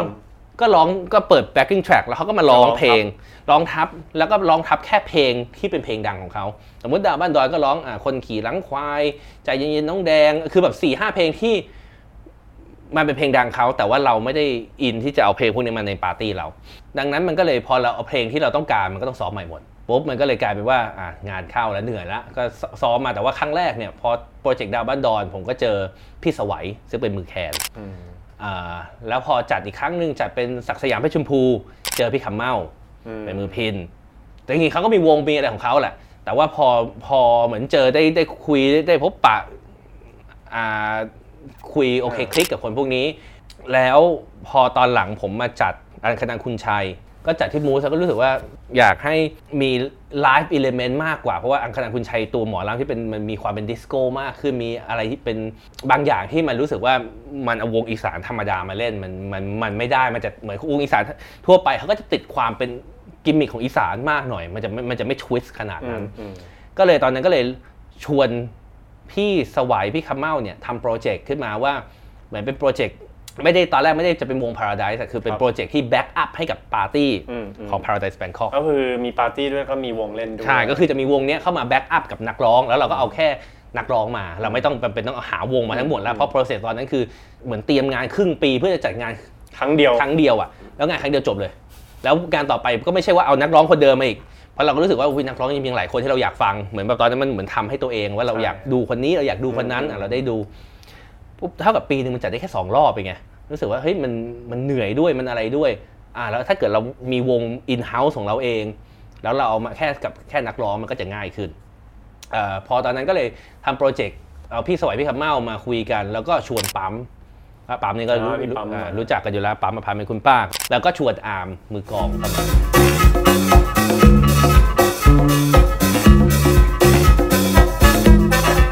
แล้วก็มีคริสเอ่อเล่น percussion พอคริสนี่คือคริสก็คริสแมนนิสที่เป็นดีเจกับผมเนี่ยแหละที่หาหาแผ่นมาด้วยกัน ใช่ เพราะคริสเนี่ยเขาเป็นเขาเป็นเอ่อมือ percussion อยู่แล้วอืมก็เลยอะคริสมาเล่นด้วยกันเอ่อตอนซ้อมตอนอะไรมันก็รู้สึกว่าเฮ้ยมันมีมันมีเอกลักษณ์มีอะไรอยู่สูงมากเหมือนแบบว่า คือพอเริ่มทำเนี่ยมันรู้สึกว่าไอเดียตอนแรกที่บอกว่าจะให้เป็นวง backup นักร้องเนี่ยมันไม่จำเป็นต้องเป็น backup มันสามารถเป็นวงได้เป็นวงแล้ได้แล้ว เพราะว่า พี่คำเมา skill การเล่นพิณ พี่ไสวการเล่นแคนทุกคนมันพอมันเข้ามาด้วยกันมันคือมันต้องปรับจูนให้เข้ากันอะแต่วันมันเข้ากันแล้วเนี่ยมันสามารถต่อยอดไปไปได้หลายอย่างแล้วเราก็มองว่าโอเค ตัวอังคนางค์ก็ตามโปตาม plan ไปครับอะแล้วก็ไอ้ที่พอเราจบงานอังคนางค์ปุ๊บเรามาโฟกัสกับวงละว่าจะทำจะทำโปรเจกต์วง Paradise แล้วตอนนั้นพอดีว่า Booking Agent ผมที่เยอรมันก็เห็นว่า Paradise เนี่ยอ่าเพิ่งเริ่มมาใหม่ แล้วกำลังจะดูงานดีเจให้ผมที่ยุโรปพอดี ก็บอกว่าขายขายแพ็คคู่ไหมอืมดีเจด้วยวงด้วยอืมก็ลองดูปุ๊บในขณะนั้นเขาก็เขาก็ดีลงานที่ยุโรปอยู่อ่าผมไปดีเจที่เวียดนามเป็นงานของสถารทูตอ่าอเมริกาที่เวียดนามปุ๊บก็เลยชวนเอ่อชวนผมไปเล่น ผมก็บอกว่าเออเนี่ยผมเพิ่งทำวงใหม่นะอะชวนทั้งวงไปเล่นด้วยเออผมก็ถือว่าโอเคไปโรดเทสก่อนไปไปลองเดินดูทางไม่ไกลเออเดินทางไม่ไกลไปปรับทัศนคติทุกคนก่อนเพราะว่าถ้าเกิดไปยุโรปแบบมันไปนานอะคือเวียดนามเนี่ยครั้งแรกครั้งแรขกอว คือถ้าเกิดยุโรปไปนานเนี่ยเกิดทะเลาะกันกลางกลางการเดินทางขึ้นมานี่เหี้ยอารมณ์อารมณ์เสียเลยนะ ผมก็อะงั้นลองไปใกล้ๆดูก่อนดูว่าทุกคนมันสามารถเข้ากันได้หรือเปล่า ก็ไปเวียดนามแล้วก็ไปเวียดนามต่างคนมันคือเหมือนแบบเราเดินทางกันเป็นเหมือนเป็นครอบครัว ต่างคนก็ต่างดูแลกันไม่ใช่ว่าอะพี่พวกพี่ๆอยู่โรงแรมไปพวกผมไปไอ้นี่ข้างนอกคือเราก็พาไปเที่ยวพาไปอะไรไปกินข้าวก็กินด้วยกันอะไรเงี้ยมันก็ได้มันก็เหมือนแบบเริ่มเข้าใจกันมากขึ้นพอกลับมาแล้วเริ่มซ้อมหลังจากที่ไปเวียดนามด้วยกันเนี่ย มันเหมือนมันคลิกกันมากขึ้นเอ่อแล้วอ๋อแล้วก็ booking agent ก็ติดต่อกลันมาว่าอ่ามีงาน booking เข้ามา 9 งานที่ยุโรปอืมไปใช้เวลา 2 อาทิตย์อะแล้วก็ไปแล้วก็ทำเรื่องวีซ่าผมก็เดินดำเนินการเก้าที่สองวีคนี่โหดเหมือนกันนะพี่ใช่9ทุ่สิบสองวันอะแต่คือตอนนั้นน่ะต้องเข้าใจก่อนว่าเราไม่มีสปอนเซอร์ เราไม่มีอืมอะไรเลยทุกอย่างเรา cover ของเราเอง ค่าตัวเรายังไม่ได้เลยเราต้องผมต้องเป็นคน advance ทุกอย่างเพื่อที่จะเดินทาง ดังนั้น เราก็จะมองแล้วเรื่องเรื่องความเป็นไปได้เพราะว่าคือถ้าเกิดผมไปคนเดียว ผมง่าย ผมไปนอนบ้านเพื่อนคนนี้ใช่ ไปนอนบ้านเพื่อนคนนั้น พอมันไปห้าห้ากี่หกนะคพี่นหกคน หกเจ็ดคนด้วยซ้ำมึงมันต้องมีค่าใช้จ่ายมันต้องมีค่าที่พักค่าทุกอย่างที่การเดินทางอาหาร ใช่ ทุกอย่างมันคือคูณ6คูณ7ไปหมดไงผมก็เลย อะถ้าเกิดวันไหนที่เรามีงานแสดง โปรโมเตอร์ cover expense อืมอืมวันไหนเราไม่มีงานเราออกเองอืมดังนั้นรับแม่งทุกวันเลย จะได้ไม่ต้องออกเอง คือมันก็เป็นมันก็เหมือนบอกว่าหาวิธีที่มันทำอะไรไงให้มันให้มันให้มันฟังก์ชัน ให้มันการเดินทางให้ให้ได้เราก็กลับมาก็ feedback ค่อนข้างดีอะไรเงี้ยครับแต่ว่าในขณะนั้น Paradise ก็ยังไม่มีงานเมืองไทยอยู่ดีอืมงานเมืองไทยก็เป็นงานที่ผมจัดเองครับตลอดก็ทำไปประมาณสักสองสามปีมึงปีที่สามนี่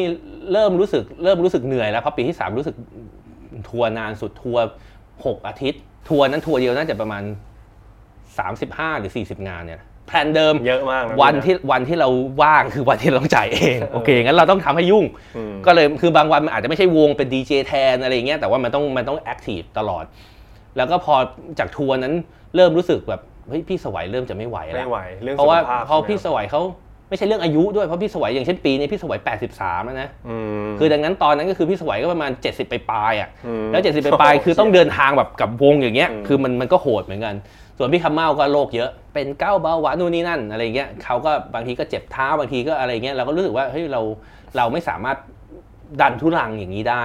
ก็เลยชัวร์หลังๆ แล้วก็เลยเริ่มรับงานน้อยลง ยอมเขาเรียกว่าอะไรยอม cover cost มากขึ้นเอง แล้วก็รับงานน้อยลง เพื่อให้สามารถทำงานกันได้แบบสบายหน่อยเพราะว่าต่างต่างต่างคนเรื่องสุขภาพเรื่องอายุอานามก็เริ่มจะสูงขึ้นอะไรเงี้ยก็เลยเริ่มเป็นห่วงเรื่องตรงนี้แล้วช่วงที่เดินทางช่วงนั้นมันก็มันก็โหดไปเหมือนแบบว่าบางวันเราเรายังไม่เราจำไม่ได้ว่าเราอยู่ที่ไหนอะตื่นมา เพราะว่าเล่นสวีเดน วันต่อมาเล่นเดนมาร์กวันต่อมาเล่นเยอรมัน วันต่อมาเล่นสวิสวันต่อมากลับมาสวีเดนละเดินทางนี่บินอย่างเดียวไหมพี่ หรือว่ารถไฟบ้าง ปีแรกๆเนี่ยบินอย่างเดียว ตอนหลังเนี่ยรถไฟ มันรถไฟมันก็จะรถไฟคือรถไฟข้อดีคือมันไม่ต้องคือปัญหาของผมเนี่ยมันคือการโหลดร์ไหมของใช่ไหมเรื่องเกียร์พิณกับแคนเนี่ยปัญหาหนักเลย เพราะแคนโหลดไม่ได้อ่าต้องถือติดตัว ต้องถือติดตัวพอถือติดตัว oversize เสียตังค์เสียตังค์คือคือบางทีมันไม่ใช่เรื่องเสียตังค์ด้วยไง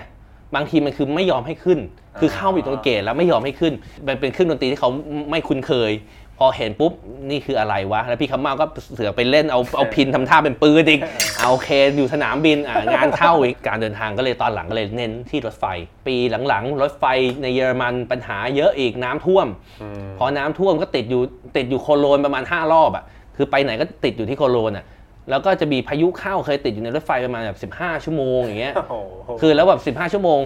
สิ่งที่เขาเอามาเอามาให้อย่างเดียวคือน้ำเปล่าขวดหนึ่งใน 15 ชั่วโมงนะติดนี่คือติดในรถในรถไฟอะพายุหรือว่เข้าในสถานีในรถไฟ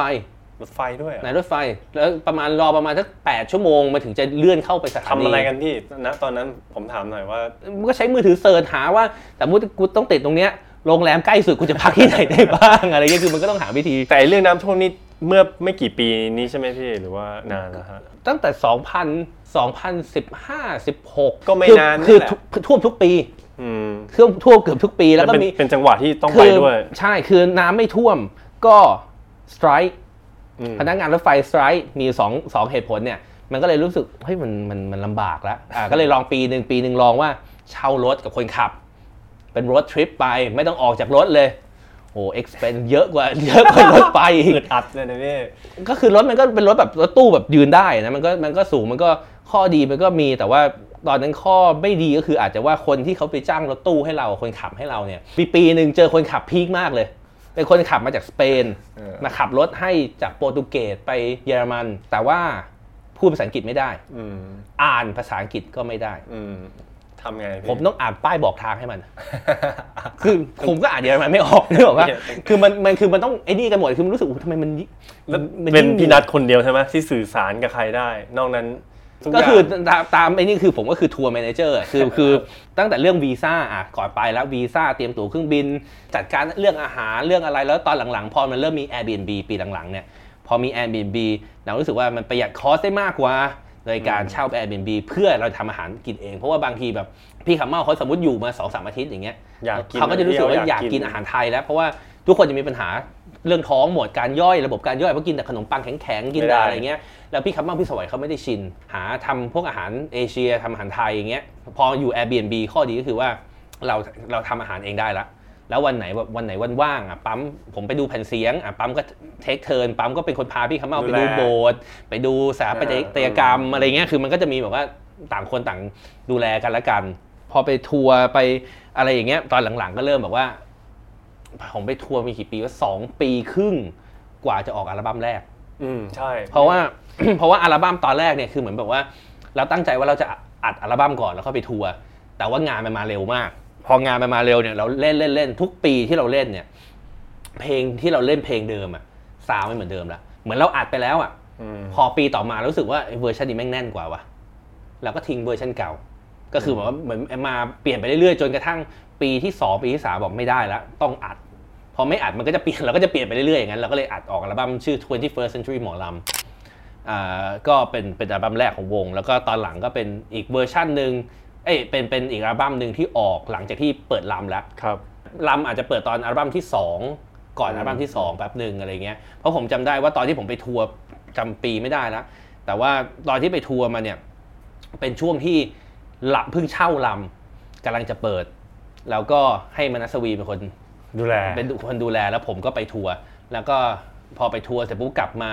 ก็เจอคำว่าเสียเจอคำว่าอะไรพวกเนี้ยคือตอนแรกยังไม่ไม่ได้ซีกันนะพอกลับมามีมีหุ้นใหม่มีหุ้นใหม่ซีกันตอนไหนวะเนี่ยอะก็คือปีนั้นก็กลับมาที่ลำพอกลับมาที่เอยเอยลำเช่าลำปุ๊บเซ็นสัญญาวันรุ่งขึ้นผมบินไปยุโรปไปทัวร์พอตอนนั้นน่ะเป็นอัลอัลบั้มแรกแล้วอัลบั้มที่สองเนี่ยพอมาอยู่ลำได้ประมาณปีหนึ่งแล้วก็เริ่มมีดีเจเริ่มมี influence อะไรเข้ามาเยอะ ก็เลยออกอัลบั้มที่สองชื่อ Planet ลำก็เลย link up กับ project ว่าเพราะเราใช้เวลาที่ลำอยู่เยอะมาก ก็เลยเหมือนแบบว่าเอาซาวที่เป็นที่ inspire เรากับการอยู่ที่เนี่ยมาทำเป็นอัลบั้มที่ 2 ไป ก็จะมีความ experiment มากขึ้นการทดลองมากขึ้นเพราะเราก็ไม่อยากให้ซาวมันเหมือนแบบเพลงเหมือนกับเพลงในอัลบั้มแรกแค่เพิ่มขึ้นมากลายเป็นอัลบั้มที่ 2 ผมรู้สึกว่าผมไม่ค่อย in กับมุกนั้นอะก็เลยรู้สึกว่ามันถ้าเกิดจะเอาออกอัลบั้มใหม่มันต้องมีซาวใหม่ๆขึ้นมา อย่างอย่างทั้งอันแรกและอันอัลบั้มสองอะครับพี่อะมันเป็นซีดีอย่างเดียวพวเป็กนที่เป็น ไอจูนอะไรคงไม่ได้ไปอะมีมีครับคือใช่ไหมพี่คือมันเป็นอ่าอัลบั้มแรกอัลบั้มที่สองเนี่ยเป็นแผ่นเสียงออกมา format แรกคือแผ่นเสียง แล้วก็จะมีพวกซิงเกิลเป็นแผ่น 7 นิ้วเป็นแผ่นอะไรพวกเนี้ยแล้วก็มีซีดี CD แล้วก็ iTunes อ่า Spotify ก็มีมีทุกพวช่องทางใช่ครับ ถ้าเกิดเป็นพวกดาวน์โหลดก็มาที่ Bandcamp Bandcamp ของวงก็ได้ ก็สามารถดาวน์โหลดไฟล์ได้ ทีนี้พอพอเหมือนอัลบั้มที่ 2 เสร็จเราก็ทัวร์กันต่อพ Paradise ไปเล่น Glastonbury น่าจะประมาณปี 2008 ประมาณเนี้ยไม่เลยเนี่ย17 อะไรเงี้ย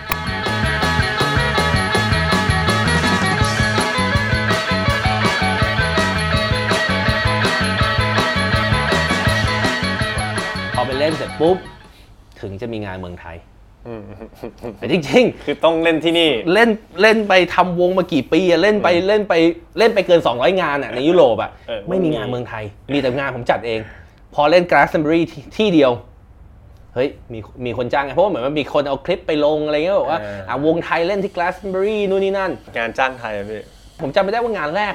ที่ไหนงาไม่รู้จำไม่ได้จำไม่ได้อาจจะเป็นงานแบบในบาร์ในในร้านอะไรอย่างงี้ด้วยซ้ำอาจจะไม่ใช่ festival ถ้าเกิดไม่ใช่ festival ถ้าเกิด festival อันแรกผมไม่แน่ใจว่า Wonder ระหว่าง Fruit ระหว่างวันไม่ Wonder Fruit ก็ Big Mountain อะไรประมาณอย่างเงี้ยอ่าอย่างเงี้ยอย่างพี่นัทบอกว่ามีงานจ้างแล้ว อย่างไปอ่ งานจ้างครั้งแรกเลยนะอ่าภายในระยะเวลาที่แม่งหลายปีมากที่ไปเล่นอ่าเล่นยุโรปเล่นอ่าทัวร์ที่อื่นคนดูหรือว่าคนเขามีรีแอคยังไงพี่ถ้าเกิด Wonder Fruit Wonder Fruit ก็ก็โอเคครับก็ก็ก็มันอยู่แล้วหมายถึงว่าอืมคนใช่ก็อ่าไม่ต้องอะไรหนึ่งส่วนสามของหน้าเวทีก็คนรู้จักแล้วกันนะคือมันก็เหมือนแบบเออเล่นให้เพื่อนดูอะไรเงี้ยมันก็มันก็มันก็มันก็สนุกดีแล้วก็คนก็เต้นกันอยู่แล้วเพราะเหมือนแบบ Paradise เพลงมันมันค่อนข้างที่จะ made for dancing เนี่ยอื มมีงานหนึ่งที่ที่ผมว่าสนุกมากเลยก็คือ ผมจำชื่องานไม่ได้แล้ว จัดอยู่ที่มิวเซียมสยามหรืออะไรเงี้ยเป็นคุณแม่ของฮิวโก้เป็นคนจัด อ๋อ แล้วจัดตรงข้างหลังมันก็จะเหมือนใกล้ๆปากคลองมันอยู่ใกล้ๆปากคลองครับ ข้างหลังก็จะมีแบบมีแฟลตตำรวจมีนู่นมีนี่อย่างเงี้ย พอวงขึ้นมาเนี่ย แม่ค้าจากปากคลองคนจากแฟลตตำรวจวิ่งมา วิ่งมาเต้นคือบอกว่าเพราะมันเป็น outdoor ไงสาวครับที่จะมันดังมาก อืม เขาก็เต้นแล้วก็มีคนแบบว่ามันเรียวอะมันมันอืมมันคือแบบคนที่แม่ค้ามีอืมมีคนแถวนั้นที่เขากำลังซื้อจ่ายจ่ายซื้อของก็มาดูแล้วก็มาเต้นแล้วก็คือมันไม่ใช่ว่าแบบเหมือนบิวมาให้คนกลุ่มนึงเต้นมันคือคนทุกกลุ่มที่แบบมันแค่ฟังฟังกรูครับฟังอะไรมันก็อะโยกตามอะไรเงี้ย ก็สนุกแล้วเจอคนหนึ่งเต้นแบบอื้อหือเต้นเหมือนไม่รู้โดนตัวไหนมาแล้วเต้นแบบร้อนมากเลยแบบว่าเหมือนไทยเก๊กอยู่ในอยู่ในกลางปาร์ตี้อะไรเงี้ย น่ามีวิดีโอนะพี่มีมีเรื่องดักดักกับวงบ้างไหมพี่ก็มันมันมีทุกเรื่องอะแต่ว่าวงนี้เอาแบบว่าสะเรื่องใจมันไม่น่าเกิดขึ้นเลยอะไรเงี้ยพี่ เคยไปกินข้าวที่ที่เบลเยียมอืมๆแล้วมันเป็นอาหารแบบสายวีแกนเนี่ยอ่านี่ออกไหมเป็นแบบ healthy สุขภาพดีงามเหลือเกิน แล้วก็ทำมาให้เป็นส้ม ที่ข้างในควานเอาส้มมาผสมกับสลัดกับมะเขือเทศแล้วใส่คล้ายๆ สาคูคล้ายๆ อะไรพวกเนี้ยคือใส่มาแบบทุกอย่างเม็ดแมงลักอะไรเม็ดเงี้ยแมงลักอะไรอย่างเงี้ยคือใส่เข้ามา healthy ทุกอย่างเชียร์แล้วเอาชียร์เอามาให้กินสภาพมันอะ มันดูเหมือนแบบว่าสมมติเราเวลาเราจะแกล้งเพื่อนอะนึกออกปะเออเออเราเราใส่ไปแล้วเออเออลองกินสิอร่อยนะเออแล้วเพื่อนเรากินแล้วแบบอืมแกล้งกูอะไรเงี้ยคือคือมันหน้าตารสชาติเป็นอย่างนั้นอะกินผมกินไปคำนึงผมแบบอื้อหือกินไม่ไหวไอ้ไอ้คริสกินไอ้คริสคือปกติกินทุกอย่างอะ มันก็ทำไปเดินไปถังขยะ แล้วมันก็เอาจานเอาจานอื่นอะบังแล้วก็กดอืมแล้วทั้งวงทำอย่างนั้นอืมกดกดกดกดปั๊มไม่กินอาไม่กินพี่คำเมาไม่กินคริสไม่กินผมไม่กินหันไปดูทีนึงพี่สวัยกินหมดละบอกพี่สวัยกินเข้าไปได้ไงเนี่ยคือแบบอื้อหือรสชาติมันคือผมไม่คนเป็นคนไม่เรื่องมากเรื่องอาหารนะแต่นี่คือนี่คือรับไม่ได้อะพี่สวัยบอก อืมแต่ว่าตอนที่พี่กินหนูหนูตอนอยู่ในท่อไอยตอนอยู่ในหลุมที่เวียดนามอะกินหนูอะก็ไอ้นี่อร่อยกว่านะเออเออผ่านผ่านถ้าเกิดผ่านการกินอย่างนั้นมาแล้วเอ้ยอะไรอะไรกินอะไรก็ได้ อืมผมก็อ๋อถ้าเกิดพี่ไปเปรียบเทียบกับตอนอยู่สงครามแล้วกินหนู ก็โอเคก็ก็ผมก็ไม่ผมก็ไม่เถียงอะก็จะมีอะเรื่องพี่สอยเขาไปเวียดนามก็จะมีประมาณนี้ส่วนพี่คำเมาเนี่ยพี่คำเมาคือเล่นพินจับพินตั้งแต่แบบตั้งแต่เกิดอะพ่อไปมือพินอืมพ่อไปมือพินเกิดมาก็อ่าพ่อก็สอ่า ก็ได้ยินเสียงพินพ่อก็สอนเล่นพินตั้งแต่เด็ก แล้วก็สมัยก่อนพี่คำเมาเขาอยู่เหมือนแบบอยู่ต่างจังหวัดก็อยู่เสรภูมิเนี้ยก็อยู่ไกลๆหน่อยก็จากบ้านแบบพักเที่ยง แกก็วิ่งจากโรงเรียนกลับบ้านสองโล วิ่งมาเพื่อมาดีดพินอะไรพี่นัทแต่พี่พี่นัทเป็นในวงพี่นัททำผมตีชิง ผมตีพวกเครื่อง percussion พวกอ่าชิงมงชาบนู่นนี่นั่น แล้วก็เมนหลักก็คือ produce แล้วก็แล้วก็ยกยกกระเป๋าพับเสื้อ ทำอาหารอะไรอย่างเงี้ย ดูแลทุกคนใช่ไหมพี่ก็มันก็ต้องมันก็ต้องมันก็ต้องมีคนทำอะถามว่ามันสนุกไหมเราบางทีเราก็เราก็เบื่อเหมือนกันนะคุณมานั่งนั่งทำอะไรวะเนี่ยพ่อแม่กูยังไม่เคยทำให้ขนาดนี้เลยมันก็จะมีมุมมองที่ค่อนข้างน่ารักนะพี่สวัยเขาก็จะเหมือนแบบไปถือกล้องวิดีโออะไรเงี้ยอ่าไปถ่ายทำไปถ่ายแบบเห็นกวางอยู่ในสวน แกก็ยิ้มแย้มถ่ายรูปเห็นปลาเห็นเป็ด แกก็ อุ้ยมันแม่งน่ารักชิบหายเลยเขาแกก็อัดวิดีโอไปแล้วก็บ่นแบบผู้ใหญ่อะพี่คำเม้าก็เดินผ่านมาพี่คำเม้าก็อุ้ยปาดนั่นนั่นนั่นนั่นนั่นดูดูดูดูดูดูอู้อยากกินลาบอะเอออะแต่ละคนก็จะแบบออกทรงนั้น character มันก็จะไม่เหมือนกันพี่ไสวก็จะแบบไอ้นี่หน่อยพี่คำเม้าก็ เหมือนแบบว่าโหพี่อะคนอีสานร้อยเปอร์เซ็นต์นี่คนอีสานต้องแบบแบบพี่อะไรเงี้ยเขาก็จะมีความตักกะที่ที่ที่ตลกตลกๆหน่อยพี่คำเมาปั๊มอาร์มก็ ก็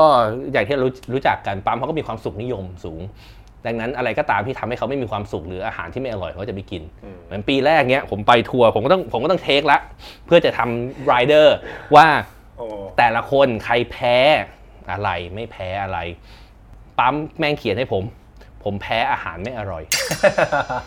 ดังนั้นคือแต่ละคนมันก็จะไอ้นี่แล้วผมก็ต้องเป็นคนอะไปไปไปไปไปจัดการ ซึ่งตอนปีแรกๆเนี่ยมันก็จะเหมือนแบบว่า ให้โปรโมเตอร์เตรียมอาหารให้อาหารนี่ถูกปากคนนี้ไม่ถูกปากคนนี้ตอนหลังผมก็ตัดทิ้งเลยมึงไม่ต้องเตรียมอะกูปวดหัว ต้องเขียนรายละเอียดเยอะไม่เอาเงินมาเดี๋ยวกูไปซื้อกินเอง ก็เป็นเป็น buyout ไป ก็คือแบบว่าจัดเป็น buyout ไป นอกจากว่าบางทีเขาก็มันจริงมันมีทัวร์อันนึงอะที่ส่วนมากจะเป็นเรื่องอาหารที่ผมรู้สึกผิดหวังอะนะมันก็จะมีคนที่แบบพยายามน่ารักอะว่าโอ้ยเราคนไทย ก็เลยอยากจะทำอาหารไทยให้เรากิน เนี่ยจะฉันจะแสดงฝีมือการทำอาหารให้ฉันกิน อันที่ peak ที่สุดผมน่าจะกินที่ที่ลูเซิร์นเมืองที่สวิสเนี่ยทำอาหารให้กินเอ่อคนไทย ไม่ใช่สิไม่ใช่นะถ้าเกิดเป็นคนไทยมันจะเซอร์ไพรส์ได้ไงอะเขาก็ก็เป็นเป็นฝรั่งมาทำให้กินเขาบอกเนี่ยเขาไปเรียนรู้การทำอาหารมาที่เมืองไทย แล้วก็จะทำโคผัดไทยสลัดอะไรคือโคโคกูก็ไม่รู้กูก็นั่งรออยู่อ่าเขาก็มาแล้วเอาเส้นลิงกุีนี่อ่า พาสต้าเอาไปคลุกกับซอสมะเขือซอสอะไรที่ให้มันดูแบบแดงๆหน่อยให้มันเหมือนผัดไทยใช่ไหมแต่ว่ามันเป็นผัดไทยไงเป็นแต่ว่ามันเป็นโคผัดไทยสลัดอืมดังนั้นก็เลยเอาผักเนี่ย เอาไปคลุกแล้วก็เอาไปแช่ตู้เย็นอืม แล้วพอให้มันเย็นแล้วก็ค่อยเอามาให้กิน เอามาเอามาเสิร์ฟ กูกูไม่รู้มันแกล้งกูหรือเปล่า ปั๊มบอกว่าแล้วเขาบอกว่าเนี่ยกูเขาแพ้อาหารไม่อร่อย เขาบอกว่าเขาไอ้นี่มากเลยเขาก็เอามาให้กินเขาก็เอามาให้กินตอนตอนนั้นยังตอนนั้นยังไม่มีวง ตอนนั้นมีผมกับคริสไอ้คริสกินครั้งคำหนึ่งแล้วก็แบบหันหน้ามองผมแบบกูไม่ไหวแล้วปุ๊บผมก็กินไป ผมก็แบบตามมารยาทนะแล้วก็ไม่อยากไปหักหาน้ำใจแล้วก็กินกินกินเริ่มรู้สึกกินไปสามสี่คำเริ่มรู้สึกกูไปกินแม็กดีกว่ากูไปกินอะไรก็ได้ที่แบบว่า ที่มันไม่ใช่อันเนี้ยก็นั่งกินสักพักหนึง เขาก็เขาก็ถามด้วยความมั่นใจว่าเนี่ยมันรสชาติเหมือนกับเหมือนกับประเทศไทยไหมประเทศไทยเหมือนกับประเทศไทยก็บอกว่าก็ก็อาจจะคล้ายๆนะ แต่ว่าผัดไทยมันร้อนอะอันนี้มันเย็นพวกเขาก็แล้วเพื่อนเขาก็แบบมา ดูที่มะเขือเทศเออเป็นมะเขือเทศหั่นแบบเนี่ยเนี่ยคนนะ คิดว่าเป็นมะเขือเทศ จริง ๆ มันเป็นพริก กูไม่ตกหลุมหรอก เพราะว่ารอบที่แล้วอะกูกินเข้าไปมันเผ็ดมากเลย ก็เขี่ยมะเขือเทศข้างๆแล้วคิดว่าเป็นพริกอืมเพราะมันอยู่ในโคผัดไทยสลัดผมก็บอกพอพอเจออย่างนั้นมันก็จะมีความแบบกินกินอาหารเองแสดงว่าอุปสรรคในการไปทัวร์นี่มันคือเรื่องการกินเนี่ยเองก็อย่างอย่างอื่นมันก็ไม่ค่อยมีอะไรอย่างอื่นมันก็ straight forward อะเหมือนแบบอะเราไปถึงงานเราซาวเช็คเราซาวเช็คเสร็จปุ๊บเรากลับมารอโรงแรมหรือเราอยู่รอที่ที่เวนิวเราแสดงแสดงเสร็จปุ๊บเรากลับนอนเดินทางต่อไป เรื่องกินมันเรื่องใหญ่นะแต่เรื่องกินเนี่ยมันใช่มันมันมันสำคัญนะมันว่า ถ้าเกิดเราไม่เราไม่เราไม่กินดีอย่างเงี้ยเราก็เหมือนบางทีอะเวลาเดินทางเงี้ยเรามีเวลากินน้อยอะเหมือนแบบ คือถ้าเกิดเราตื่นขึ้นมาเรากินอาหารเช้าจากโรงแรม คือต้องซัดซัดให้อยู่ทั้งวันอะคือบางบางปีช่วงแรกๆ ประสบการณ์เราก็น้อยการ booking ของ agent ที่เขา book การเดินทางให้อะก็จะมีปัญหาว่าอะเราต้องไปเปลี่ยนรถไฟที่สถานีนี้ มีเวลา shuffle ในการเปลี่ยนรถไฟ 2 นาที พอเปลี่ยนของเยอะ มีเวลาเปลี่ยนนาทีมีเวลาสองนาที รู้อยู่แล้วในยุโรปเวลามันเป๊ะมาก คือตรงเวลามันไม่รอมันออกเลย มีเวลาเปลี่ยน 2 นาทีจากแพลตฟอร์ม 9 ไปแพลตฟอร์ม อืม1 ซึ่งสถานีนั้น คน book ก็ลืมไปว่ามันเป็นสถานีกลางต่างจังหวัดอะคือเป็น middle of nowhere ดังนั้นมันไม่มีลิฟต์มันไม่มีรถมันไม่มีบันไดเลื่อนมันคือเป็นบันไดแล้วต้องเดินไปอ้อมอย่างเงี้ยพี่ไสวพี่คำเม้าก็ขนของก็ไม่ได้ไหวขนาดนั้น ก็ต้องเป็นผมปั๊มอาร์มวิ่งสองรอบ เพื่อที่จะเอาของมานี่แล้วพอเอาของขึ้นปุ๊บถึงรถรถรถก็ออกมีครั้งหนึ่งผมแวะซื้ออาหารนะเพราะว่าทุกคนหิวมากรถไฟแบบ ถ้าเกิดรถไฟมันเดินทางไม่ไกลมันไม่มีมันไม่ได้มีครัวเราก็ต้องซื้อตามสถานีสถานีมันมีประมาณแบบเว้น10นาที ผมให้ทุกคนไปรอ ผมไปซื้ออาหารมาพอไปซื้อเสร็จปุ๊บวิ่งขึ้นรถไฟกระโดดขึ้นอะ ถุงข้างนึงถุงถุงนึงโดนหนีบอยู่ข้างนอกรถอะคือมันแบบมันมันเป๊ะเป๊ะอย่างนั้นอะ ดังนั้นคือเรื่องอาหารเนี่ยมันจะเป็นเรื่องที่เรื่องใหญ่ เรื่องใหญ่เพราะว่าบางทีมันไม่มันไม่มีอาหารกินแล้วแต่ละคนเหมือนแบบพี่คำเมาที่มีโรคเยอะอย่างเงี้ยอ่าเขาเป็นเบาหวานอย่างเงี้ยถ้าเกิดเกิดเขามือสั่นหรืออะไรเงี้ยมันต้องกินทันทีอะมันต้องกินหรือว่าอืมช็อกโกแลตก็ยังก็ยังดีอะคือดังนั้นมันก็จะเหมือนของผมในกระเป๋าผมก็จะมีกระเป๋าติดตัวก็จะมีอาหารขนมทุกอย่างเตรียมไว้ยาเยอะอะไรเงี้ยคือเตรียมเอาไว้เพื่อบอกว่าใครมีปัญหาอะไรไอ้นี่ได้ก่อน เพราะว่าสิ่งสุดท้ายที่เราต้องการคือ ป่วยในการเดินทาง เพราะว่าสิ่งที่มันเหนื่อยที่สุดในการทัวร์มันคือการเดินทางชุดใหม่อะเมื่อไหร่ครับพี่ชุดใหม่เอ่อจริง ๆ อัดเสร็จกันตั้งแต่มกรา2019โควิดมาพอดี มาพอดี เพราะตอนแรกเนี่ยเดือน 3 ผมเดือน 3 ของปี 2019 ผมจะต้องไปอังกฤษเพื่อไปทำ mix down ของอัลบั้มใหม่ แล้วก็ต้อง cancel ไป เพราะว่าก่อนหน้านี้สองชุดคือ mix ที่นี่ใช่ไหมครับไม่ mix ที่อังกฤษหมดครับอ๋อก็ทุกครั้งที่เวลา mix ผมก็บินไปบินไป mix down เพราะมันจะมี engineer คนหนึ่งที่ทำกันด้วยกันตั้งแต่ชุดแรกแล้วมันมันมันรู้ใจกันละ ก็เลยไม่ได้ไม่ได้อยากจะเปลี่ยนอะไรเอิ่มทีนี้พอตอนที่ไป mix down เนี่ยมันโควิดพอดีก็เลยตอนแรกมองไว้ว่าจะออกกลางปี 2010เอ้ย2020 กลางปี 2020 เพื่อจะไปทัวร์เพราะว่ามันมี booking ตอน summer 2020 เรียบร้อยแล้ว พอโควิดเข้ามาก็ทุกอย่าง cancel ทุกอย่าง cancel หมดปุ๊บอ่าผมก็เลยไม่ได้เร่งเรื่องเรื่องของการ release อัลบั้มใหม่ละก็ตอนแรกต้องการให้ออกภายในเดือน 6 2020 อะไรเงี้ยตอนหลังพอมันโควิดขึ้นมาผมก็ไปทำ mix down ไม่ได้ก็เลยต้องใช้ทำผ่านออนไลน์แทน พอทำผ่านออนไลน์มันเลยใช้เวลานานมากกว่าปกติยากนะพี่ก็คือว่ามันคือผมต้องไปซื้อลำโพงรุ่นเดียวกับที่ engineer ที่นั่นใช้เพื่อที่เพราะเสียงมันเพื่อที่เขาส่งมาเออไฟล์จะได้เสียงเหมือนกันอะไรอย่างเงี้ย process ก็จะเยอะขึ้น แต่ว่าตอนนี้ Mix Down เนี่ยเสร็จไปเมื่อต้นปีที่ผ่านมา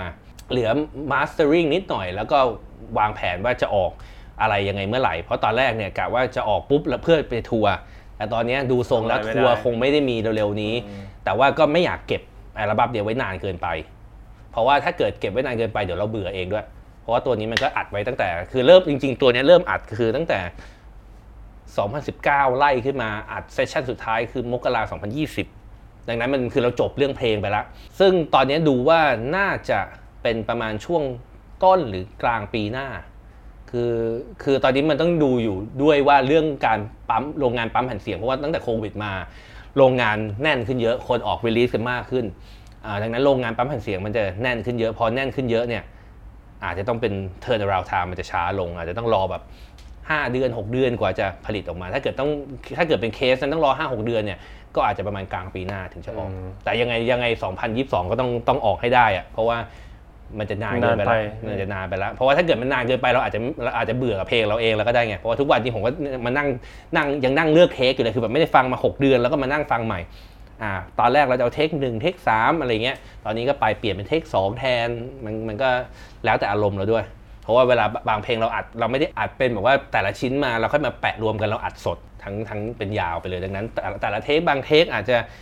มีการเล่นผิดนิดหน่อย แต่อารมณ์มันได้มากกว่าอันที่เล่นถูกต้องอะไรอย่างเงี้ยมันก็ต้องเลือกแล้วแต่แล้วแต่ความชอบเราแล้วถ้าเราจะฟัง Paradise ได้ทุกที่เนาะที่อย่างที่ใช่ Spotify ก็ได้ครับพี่นัทบอกเอ่อก็ก็เสิร์ชได้เลย ตอนนี้ก็มีเพจ IG กับเพจ Facebook ที่ที่ปกติใช้เพราะว่า Paradise จริงๆ ยังไม่มีเว็บไซต์นะครับ ก็คือเพจเอ่อ Facebook ก็ Paradise Bangkok หมอลำ International Band เพจ IG ก็ Paradise Bangkok แล้วก็เอ่อถ้าเกิดเป็นพวก release อยากจะดาวน์โหลด อยากจะซื้อ CD ซื้อแผ่นอะไรพวกเนี้ยก็อยู่ที่ของสุดแรงมา Record ก็เป็นเว็บไซต์สุดแรงมา record.com ก็ได้ หรือว่าจะเป็น bandcamp slash สุดแรงมา record โอเค ก็ใครอยากติดตามเดี๋ยวเดี๋ยวตามมันแล้วก็เรามาเข้าเรื่องสตูดิโอลครับำแล้วก็สุดแรงม้าครับสตูดิโอลำมาก่อนใช่ไหมสุดแรงม้ามาก่อนสุดแรงม้ามาก่อนส่วนแรงม้าเนี่ยก็มาตั้งแต่ที่ผมบอกว่าเปิดตอนที่เปิด Paradise Bangkok ครบรอบ 2 ปีก็ปี 2011 พอหลังจากที่มาจัดตรงนี้เสร็จข้างบ้านเขามีปล่อยเช่าพอดีอืมก็เลยเช่าได้ที่ก็เลยเช่าอยู่สุดแรงม้ายาวเลย แต่ว่าลำเนี่ย ก็คือสุดแรงม้าก็ประมาณ 9 ปี 10 ปีลำนี่น่าจะ 6 ปี 7 ปีอะไรประมาณอย่างเงี้ยครับไวมากใช่ครับไวไวไวมาก ก็โควิดไปก็ 2 ปีแล้วไงใช่อย่างตอนนี้สุดแรงม้าอย่างอย่างบีพี่นัทพี่นัทมีลูกน้องๆดูแลอยู่ใช่ไหมพี่อ่าก่อนหน้านี้มีน้องๆดูแลอยู่โควิด แต่ละคนก็แยกย้ายบางคนไปบวชบ้างบางคนกลับต่างจังหวัดอืมบางคนก็ไปทำอะไรของตัวเองอะไรเงี้ยตอนนี้ก็เลยเหลือผมเนี่ยแหละเป็นคนรันณณขณะนี้นะเพราะว่า ตอนณขณะนี้คือบาร์ยังเปิดไม่ได้ อะไรก็ยังเปิดไม่ได้ ดังนั้น วงก็ยังไม่มีงาน ดังนั้นผมก็เลยว่างหน่อย ผมก็เลยมาดู แต่ว่าช่วงนี้ก็เหมือนติดธุระส่วนตัวอย่างอื่นนิดหน่อยก็เลยไม่ค่อยได้เปิดเท่าไหร่ ก็คือทำเป็น appointment only ทำไมถึงสุดแรงม้าพี่ สุดแรงมากครับ คือจริง ๆ ชื่อมันก็มันก็ปันปากไปตอนนั้นนะตอนนั้นสุดแรงม้าตอนนั้นมันคึกอะ มันก็อีกอย่างหนึงคือตอนนั้นอะผมไปช่วงที่ซื้อแผ่นเสียงเยอะๆ ก็ไปตามล่าแบบแผ่นเสียงตามต่างจังหวัดตามอีสานตามโคราชตามเมืองนู้นเมืองนี้ พอดีผมไปเจอ พวกเป็นรถแบบ10ล้ออะไรเงี้ยขนของเข้ากรุงเทพอยู่ แล้วก็มีสติ๊กเกอร์แปะไว้หลังรถแล้วรถผมไปจอดอยู่ข้างหลังไงแล้วเขียนว่าสุดแรงม้าสุดแรงม้าผมคิดโอ้โหเหมือนเหมือนกับกูเลยว่าเป็นเป็นอินพอร์ตอืมของต่างจังหวัดเข้ากรุงเทพตอนนั้นเราก็มองว่านี่เราก็เลยเอาชื่อมันมันๆก็ชื่อสุดแรงม้าไม่ได้แบบว่าทำอะไรไม่ต้องสุดสุดแรงม้าเลยอะไรเงี้ยคืออก็เลยใช้ชื่อนี้มา มาทำสุดแรงม้าก็มันก็เป็นร้านแผ่นเสียงอะนะมันก็เป็นค่ายเพลงด้วยเป็นร้านแผ่นเสียงด้วย แผ่น reputation ของร้านคือเป็นแผ่นไทยเก่าครับๆอะไรอย่างนี้แล้วก็จะมีพวกค่ายของเราที่ reissue ของหรือเป็นอัลบั้มใหม่ๆ ออกมาด้วย มีศิลปินคนอื่นในค่ายด้วย แล้วก็จะมีพวกนำเข้าแนวแนวอื่นที่ผมสนใจที่ไม่ใช่แค่เพลงไทยก็คือจะมีเพลงจากมีแผ่นเสียงจากตุรกี มีแผ่นเสียงกรีกมีแผ่นเสียงโมร็อกโกอิธิโอเปีย เคนยา อินโดมาเล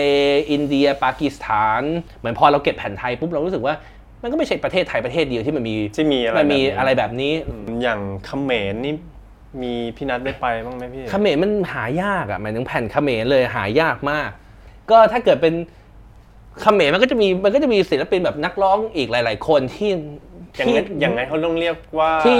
ในยุค 60 70 ที่เล่นแบบว่ามีความเป็นไซส์มีความเป็นโซลมีความอะไรผสมเข้ามาแต่ปัญหาของเขมรเนี่ยเพราะว่ามันคือเรื่องของการเมืองเรื่องของพรพจน์ด้วยที่อืมที่โดนทำลายแผ่นที่โดนแผ่นเสียงโดนสั่งถูกทำลายนะนักดนตรีนักร้องทุกคนน่ะก็โดนสั่งฆ่า ถ้าเกิดไม่หนีออกนอกประเทศก็โดนก็ก็ก็ก็ก็ตาย อย่างตพี่ อนตอนนี้คอลเลกชันที่เยอะที่สุดก็อยู่ที่อเมริกาอยู่ที่อะไรตอนที่คนเขาขนไปอืม กับกับการการที่หนีออกไปนอกประเทศตอนนั้นนะสุดแรงม้านี่คือ มันก็คือที่เดียวกับสตูดิโอลำก็อยู่ในซอยเดียวกัน ซอยเดียวกัน มียุคหนึ่งที่คนเพื่อนมาจากต่างประเทศเริ่มเยอะ แล้วก็มาแฮงเอาท์หรือว่าเพื่อนในเมืองไทยเนี่ยก็มาแฮงเอาท์กันที่สุดแรงม้าตอนกลางคืน แล้วก็สูบบุหรี่กันในร้านกินเหล้ากันนู่นนี่นั่นอืมผมก็นอยเดี๋ยวเวลาผมปิดร้านอะเออว่าไฟไหม้หรือเปล่า น้ำหกใส่แผ่นเสียง ใครเมาไปทำอะไรอ้วกใส่แผ่นกูหรือเปล่ามันคือมันก็จะมีเรื่องปัญหาการนอยผมว่าไม่ค่อยอยากให้เข้าร้านเลยอะพอไม่ค่อยอยากให้เข้าปุ๊บผมก็บอกมองว่า ตอนนั้นมันจังหวะว่าตรงนี้มันไอ้มันว่างพอดีตรงลำมันว่างพอดีร้านญี่ปุ่นเขาออก ก็เลยโอเค เรามีคนมาหาเยอะอยู่แล้วในเชิงของศิลปิน ในเชิงของดีเจวงนู่นนี่นั่น แล้วทุกคนก็จะถามว่า หาสเปซให้กูเล่นหน่อย อยากเล่นอยากเปิด อยากแสดง แล้วเราก็ต้องไปดิวแต่ละครั้งแล้วเราก็ต้องจัดงานให้เขา ซึ่งเรารู้สึกว่าพอเราไปจัดงานเนี่ยมันก็คือเดือนละครั้งโอเคสองอาทิตย์ครั้งก็ยังเหนื่อยแต่ก็ยังพอได้แต่ว่าถ้าเกิดมันมากันเยอะๆเนี่ยเราก็ไม่ไหวก็เลยคิดว่าเอองั้นเปิดลำเป็นแพลตฟอร์มให้เพื่อนเรามาสามารถแสดงได้และสามารถบิววงใหม่ ๆ หรือดีเจกลุ่มใหม่ ๆ ในเมืองไทยใน ในในใน venue นี้ได้ ก็คือ concept ของลำตอนแรกอะคือ providing home for creative new music that exists outside mainstream อืมอืมคือสำหรับคนที่มีแบบเอ่อมี creative mind ที่ไม่ได้อยากอยู่ใน mainstream scene อะถ้าเกิดคุณจะเล่นทองหล่อท้ายสุดมันก็กลายเป็นวง cover ถ้าเกิดคุณไม่เล่นเพลง cover คุณก็ไม่มีงานเล่นอะไร Hotel California เล่นนู่นเล่นนี่อืมคือคือไม่เบื่ออย่างไงวะ ดังนั้นถามถามจริงๆ คนเล่นน่ะ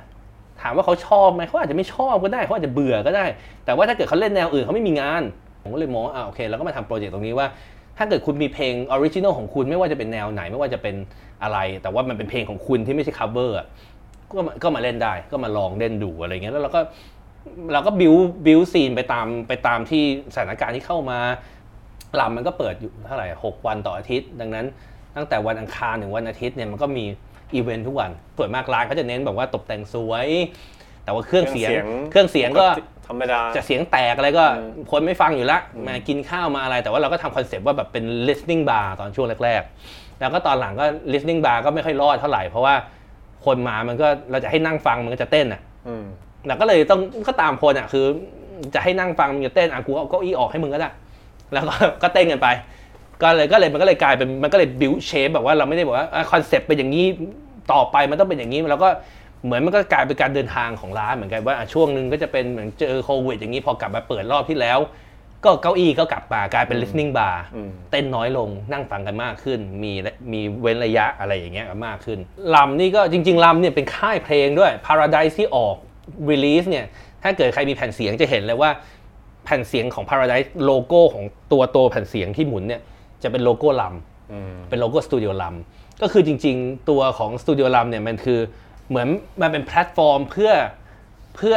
ที่เรามองตอนแรกก็คือว่ามีวงดนตรีมีวงอะไรใหม่ ๆ ที่ทำ sound ของตัวเองขึ้นมา ก็จะมาออก release กับสตูดิโอลัมจริง ๆ แล้วมาโซนเนี้ยถ้ามาซอยเนี้ยได้ครบทุกอย่างอืมเพราะอยู่ถูกเพราะไหมพี่เพราะอยู่กันแถวนี้กันหมดอะมันจะก็แวะมาซื้อแผ่นเสียงก็ใช่สุดแรงม้าอืมแล้วก็ตกเย็นก็ สตูดิโอลำใช่ แล้วก็เมาแล้วอยากมาสักก็ขึ้นมาทางนี้ผมจะลืมพี่มีร้านก๋วยเตี๋ยวอยู่ข้างล่างมีร้านก๋วยเตี๋ยวอยู่ข้างล่างก่อนอ่าแต่ถ้าอยากเลยเลยมานี่ได้ ใช่โอ้ยซอยนี้อยู่อยู่ได้ทั้งวันฮะ แต่ว่าแต่ว่าขอต้องแต่มันต้องเปิดก่อนนะรอเปิดพี่อืมอย่างพี่นัทนะครับ คิดว่ามีวิธีหรือแบบวิธีคิดของเราการใช้ชีวิตของเราที่มัน บางครั้งคนเรามันใช้ชีวิต แต่ละช่วงไม่เหมือนกันหรอกพี่ใช่ไหมมันก็เปลี่ยนไปเรื่อยๆอย่างพี่นัทเนี่ยมีวิธีคิดวิธีการใช้ชีวิตมีมันไหมพี่มันก็ไม่ได้ไม่ได้ไม่ได้สตริกขนาดนั้นนะอืมคือมันก็คืออะสมมติช่วงหลังๆเนี่ยพอมาเจอโควิดเนี่ยมันก็เราก็เปลี่ยนไปอีกมึงก่อนหน้านี้เราก็เคยคิดว่าแบบว่าอ่าโอเค ชีวิตเราแม่งทำงาน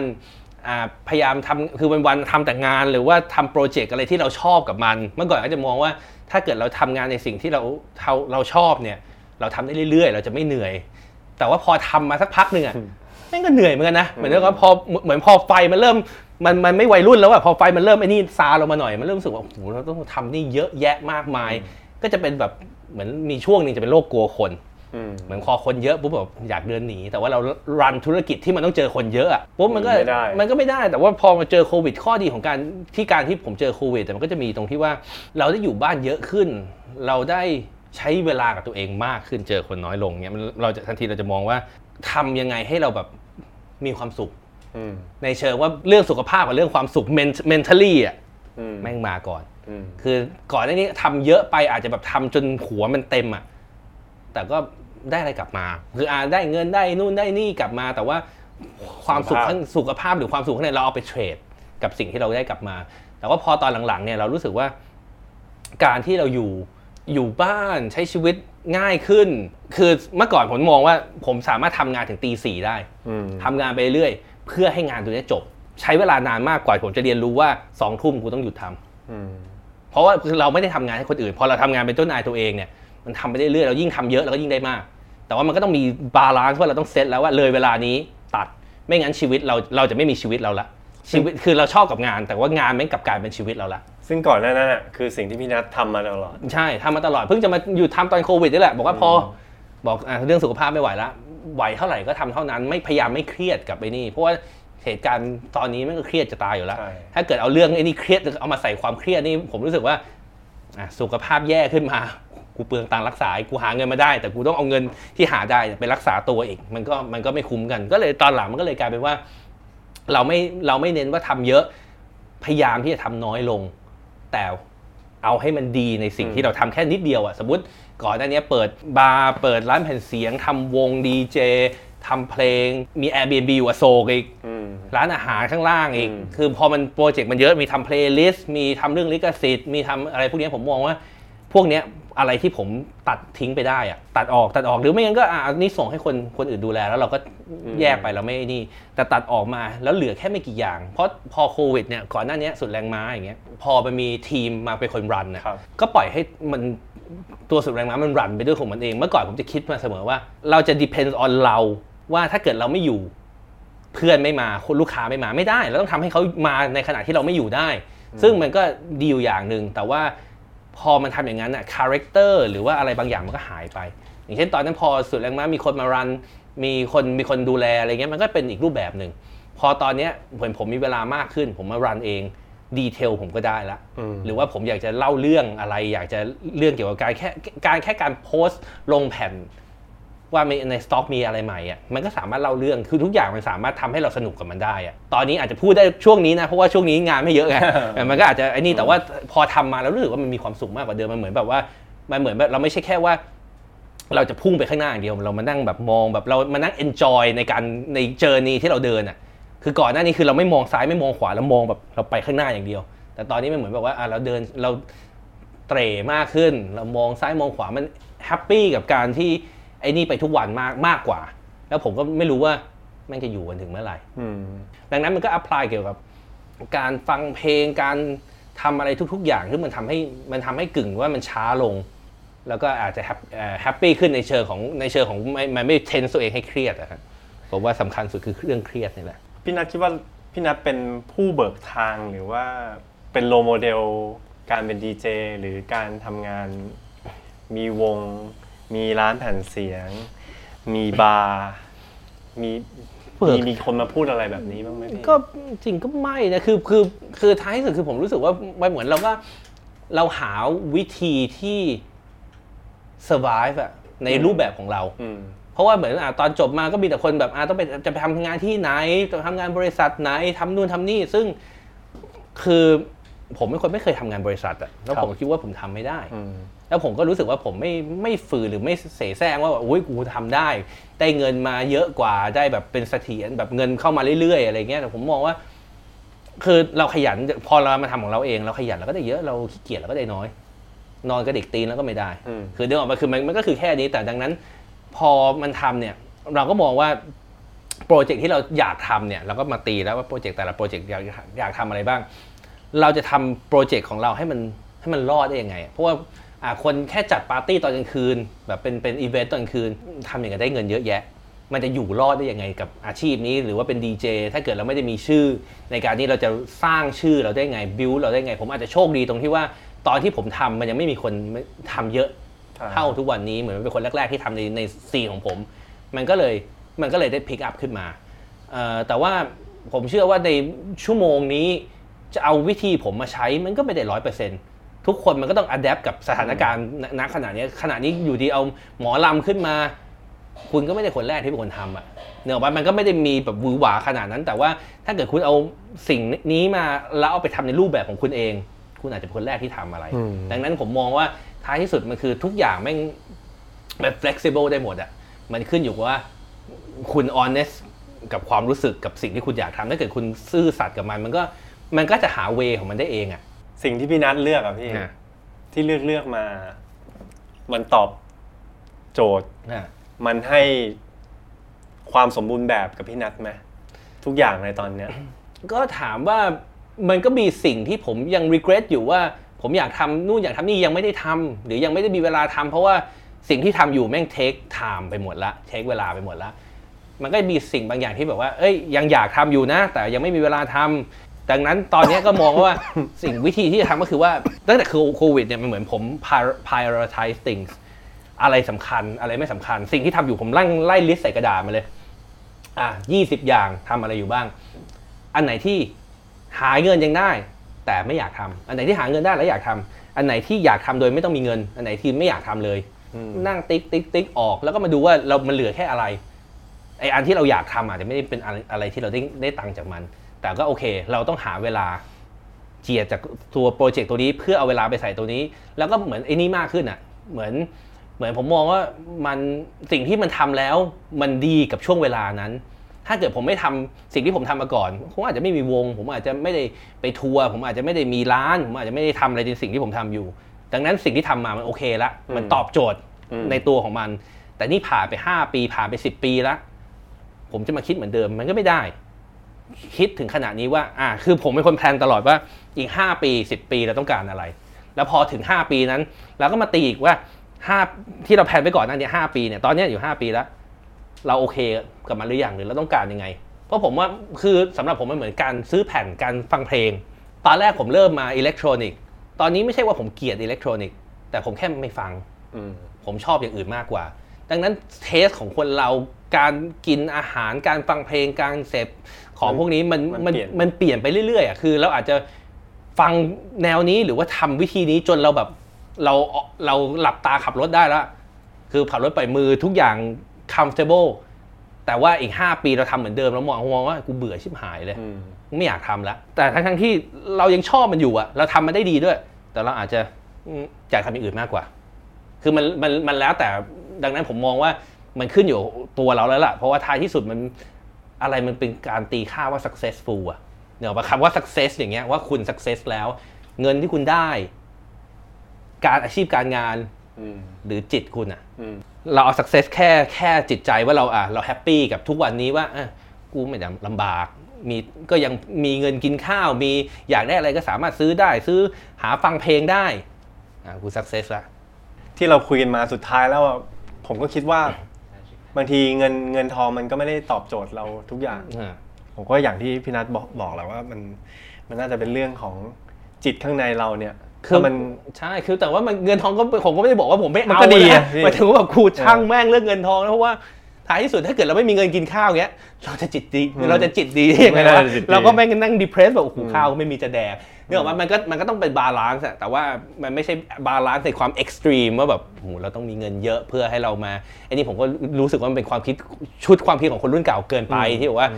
ต้องทำงานแบงค์นะ ต้องประสบความสำเร็จต้องมีเงินทองต้องมีอะไร พวกนี้มันก็เป็นอีกอีกแบบหนึ่งที่ชอบถ้าเกิดไม่มีโควิดนี่ไม่พกินวกเราก็จะมันมันมันมันมันอาจก็จะไม่เป็น ใช่เพราะผมรู้สึกว่าพอเป็นพอไม่มีโควิดมันเหมือนแบบชีวิตมันเร็วมากอะนึกว่าทำการทำงานทุกอย่างแบบมันทุกคนรีบไปหมดพุ่งครับๆต้นปีอย่างเงี้ยต้นปีตเอ่อตอนโควิดเข้ามาผม plan เรื่องการทัวร์ระหว่างเดือนกลางปีกับปลายปี 2020 แล้ว คือ plan ทุกอย่างล่วงหน้า คือ booking เวลา booking วงอย่างเงี้ย booking ล่วงหน้า 1 ปีอะ เนอะดังนั้นเราคือพอทุกอย่างเรารู้หนึ่ง ahead หนึ่งปีปุ๊บแผนการต่อไปเราต้องวางแผนยังไงเราต้องทำอะไรกับชีวิตเราต้องนู่นนี่นั่นเราสามารถจัดการยังไงวงไม่มาในคอมผมไอไอคาวเนี่ยเต็มไปหมดผมผมไปดูของเก่าเนี่ยวันหนึ่งแบบเต็มเต็มเต็มเต็มตอนนี้นี่คือแบบดูแล้วสบายใจรู้สึกว่าแบบเหมือนแบบดูแบบสไตล์แบบ iCloud สไตล์เซนน่ะคือถ้าเกิดเราไม่มีเขาเรียกว่าอะไร คือเราก็หาวิธีว่าแบบอะเราจะอยู่รอดยังไงกับสถานการณ์อย่างนี้อะอาจจะไม่ได้เจเนเรตเงินได้เท่ากับเมื่อก่อน แต่ว่าเรายังพอถูถ่ายยังไม่ลำบาก ก็ก็โอเคนะ เพราะผมก็ผมก็มองว่าแบบเออท้ายที่สุดคือเหมือนผมไม่ค่อยมีเวลาอยู่บ้านอะได้อยู่บ้านได้อยู่ได้อยู่ได้อยู่กับครอบครัวได้อยู่กับนู่นนี่นั่นได้เจอครอบครัวมากขึ้นได้ทำนู่นทำนี่ในสิ่งที่เราไม่เคยไม่เคยทำอะ น่าจะได้อิ่มๆมาจากพี่นัทเยอะอ่า แล้วก็ฝากไว้อีกรอบหนึ่งครับสำหรับซอยนี้เลยครับ51สุขุมวิท51 ครับ สุดแรงม้าสตูดิโอลัมอ่าสง่าครับเดินเข้ามาซแล้วอยก็นี้แล้วก็ร้านที่สำคัญที่สุดนะครับ เดินเข้ามาร้านสักเป็นยังไงวันนี้ขอบคุณพี่นัทมาก รู้สึกว่าได้ได้ข้อมูลจากพี่นัทเยอะ แล้วก็ได้ประสบการณ์ในการใช้ชีวิตของของพี่นัทอะดีมากทุกคนที่ฟังอยู่ดูอยู่ก็เอาไปใช้ได้นะจ๊ะหรือฟังเล่นๆก็ได้ ครับผมพี่นัทมาสายครับ ครับใส่ท้องอย่าลืมนะครับ ดูเยอะข อบคุณครับ ใส่ใส่ใส่ใส่ใส่ใส่ใส่ใส่ใส่ใส่ใส่ใส่ใส่ใส่ใส่ใส่